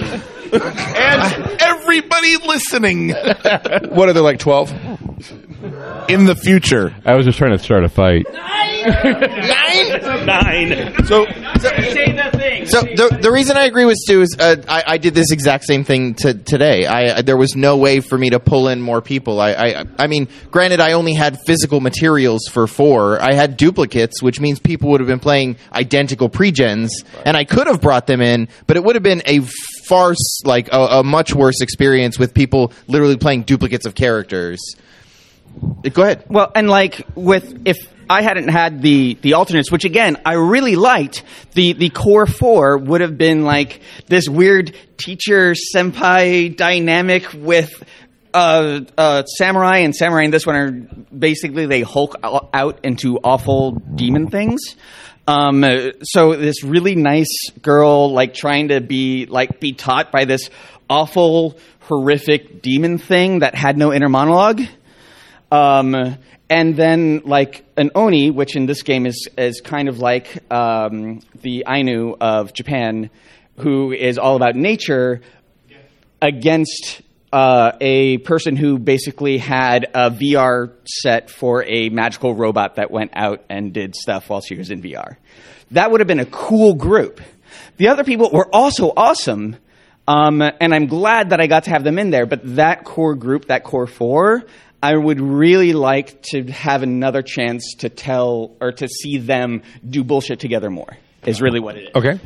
And from and from the player's perspective, if I come to this game knowing this is going to be a four player game, I'm going to get 25% of screen time, and I sit down and the GM takes three extra players. Um, I mean, a little part of me is like kind of I feel like I've been robbed, right? Yeah, yeah, and that's not a fair and point. I, and and I, I don't want to turn people away. Everyone feels that way. So I'm not gonna I'm not gonna leave, right? I'm not gonna turn. I'm not gonna say, hey, you guys got to get out of here.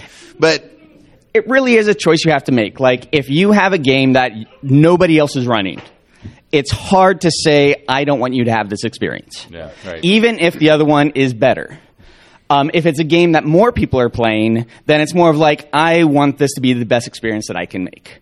Either way, I'm laughing my ass off. Like, I almost fell over at least 16 times. um, but it's, it's about what I'm, I'm crafting for my group. Okay. Um, so yeah, that's what I could have done better. It is just players. I, I wasn't a player. I was going. I was talking about the this the seven player problem, Okay, which go. we seems to be having a problem with. Uh, like, it, it's one of these things that if you if you're running a, a long running campaign and you have more players, there's more time to give everybody the necessary screen time. I mean, I, I always generate more character sheets than I have uh, player spots for, be, to so that nobody has to pick the last one. So there's a choice. So there's a choice. There's an honest choice even Everyone's for the last person. I'm trying to get her attention. Okay. um, uh, but it. they're blinking the red light. We're almost at two hours. Go ahead. Okay, um, but I, I feel like the, there, each, each of us do have as GMs when we're when we're running when we're running these these single shots at one.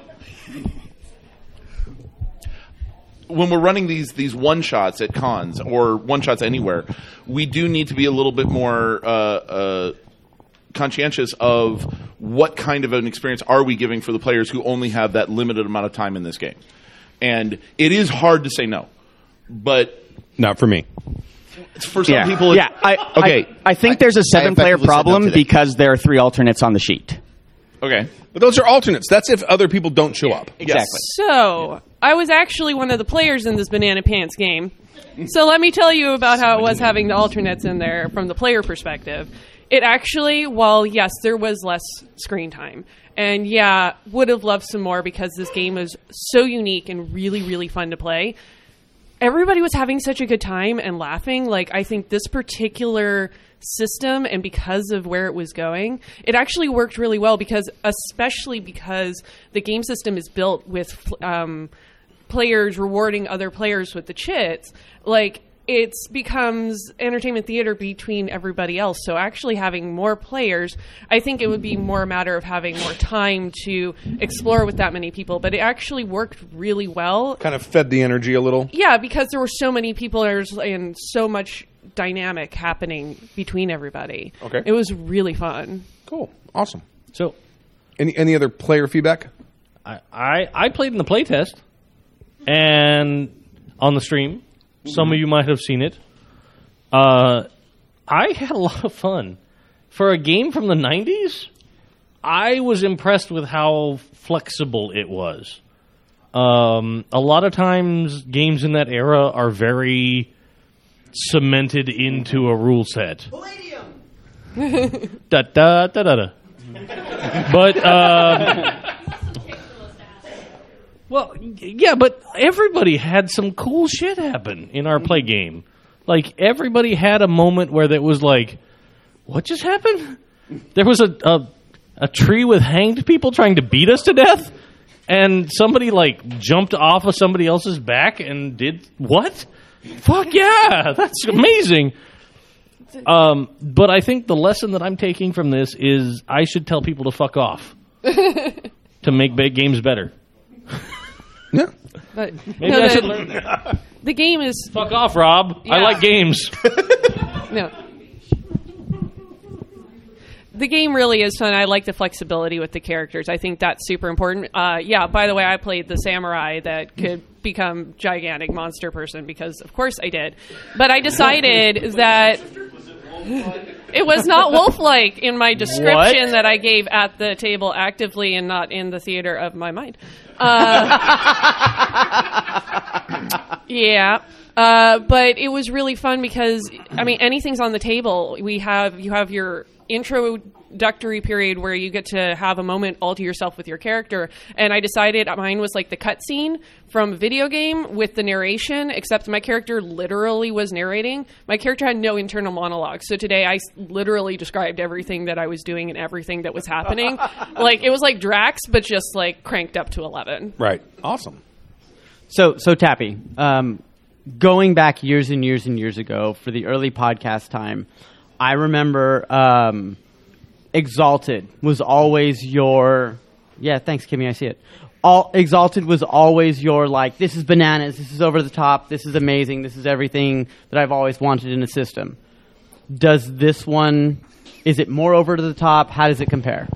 It works better. Fantastic. It is. It is not as narratively over the top. Like you're not dodging raindrops as you walk through them, right? Because you're that good at dodging. But it works much, much, much better because combat takes no time as opposed to all the time. Um, we actually we only barely got to the combat at the end of our time because we had so much fun just being like crazy cartoon characters with each other. Um, but yeah, it, uh, for Exalted, I think the the over the topness is the goal, and I think with TBZ, the over the topness brings you to the goal, which is fun, and so that's what I think the big difference is. Cool. Awesome. Thank you. Thank you very much. And they are contemporary. They are con- they were they were written at about the same time. Yeah, uh, Exalted was written in 2000, and the first edition of TBZ was written in 1999. Any more games? Come on up. Bring it. Good job, dude. Who are you and what do you do that makes you famous? I'm Joe, and I hello. I am the uh, owner of the Wyrmkeep Entertainment Company, which is a um, publisher of fine RPG adventure modules. Okay, and uh, this uh, in the afternoon I ran a, uh fifth edition D and D game, which is actually going to be uh, eventually be a Kickstarter to publish it as an actual adventure for everybody else to play. Okay, sweet. It's called it's called uh, Curse of the Desert Mansion. Nice generic D and D game.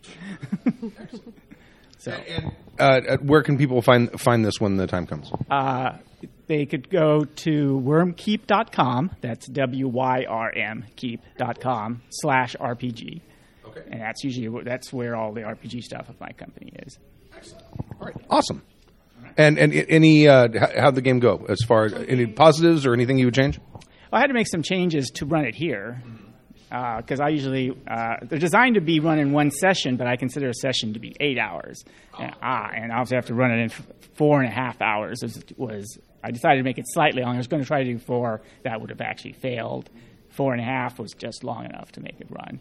But I didn't know I had to slash stuff out. I'd change one combat into a puzzle, remove some rooms. But I still wanted to make sure they could do some exploration because people who have played in previous games and run here do like the fact that I have some exploration involved and not just combat.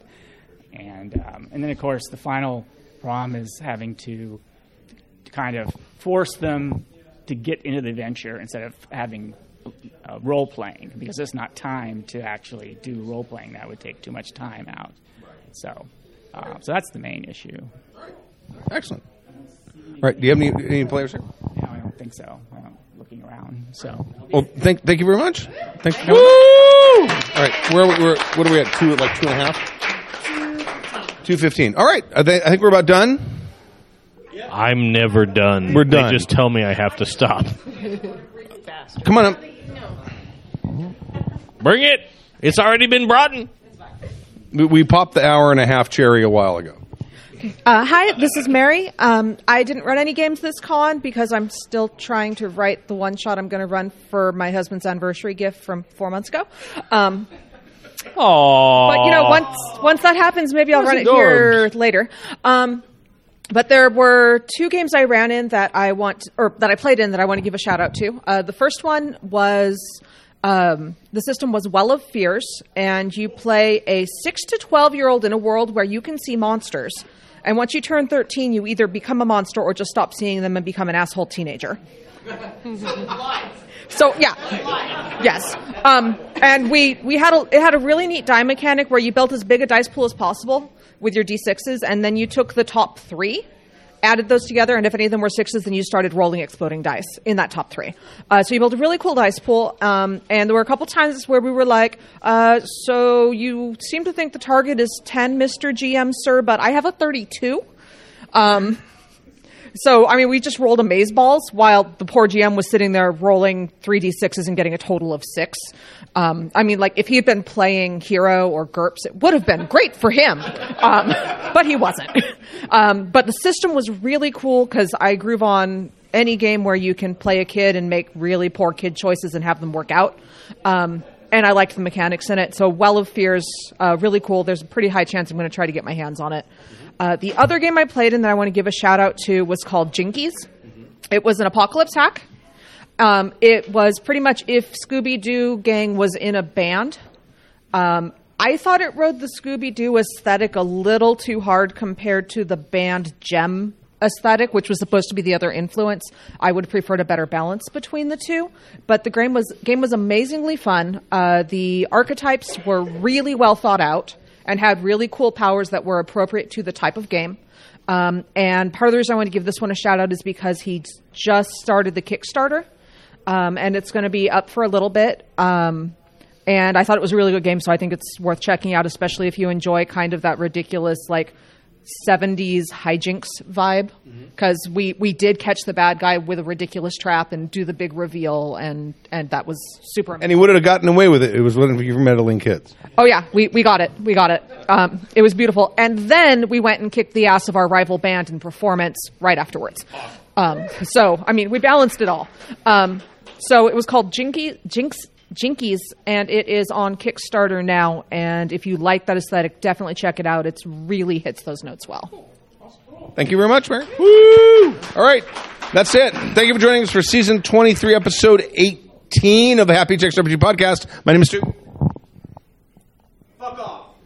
Uh, well, that's the lesson I learned is to fuck, fuck, fuck off. Um, but I'm I'm Kadave. I'm gonna take a little longer to say goodbye because it makes Kimmy angry, and I love that. um, so, ladies and gentlemen, Kimmy has left the building. So, um, how are you? Uh, All right, Dave's mic's off. Go ahead. I love you. I'm Mac. I crashed the stage. I wasn't up here before, but I am now. Hi, better Chris. Yeah. And I'm Kurt. All right, and here's our studio audience. Thank you very much. And enjoy the rest of the con, and we'll see you next Friday at 8 to 7 p.m. Pacific time. Thank you very much. See you in hell.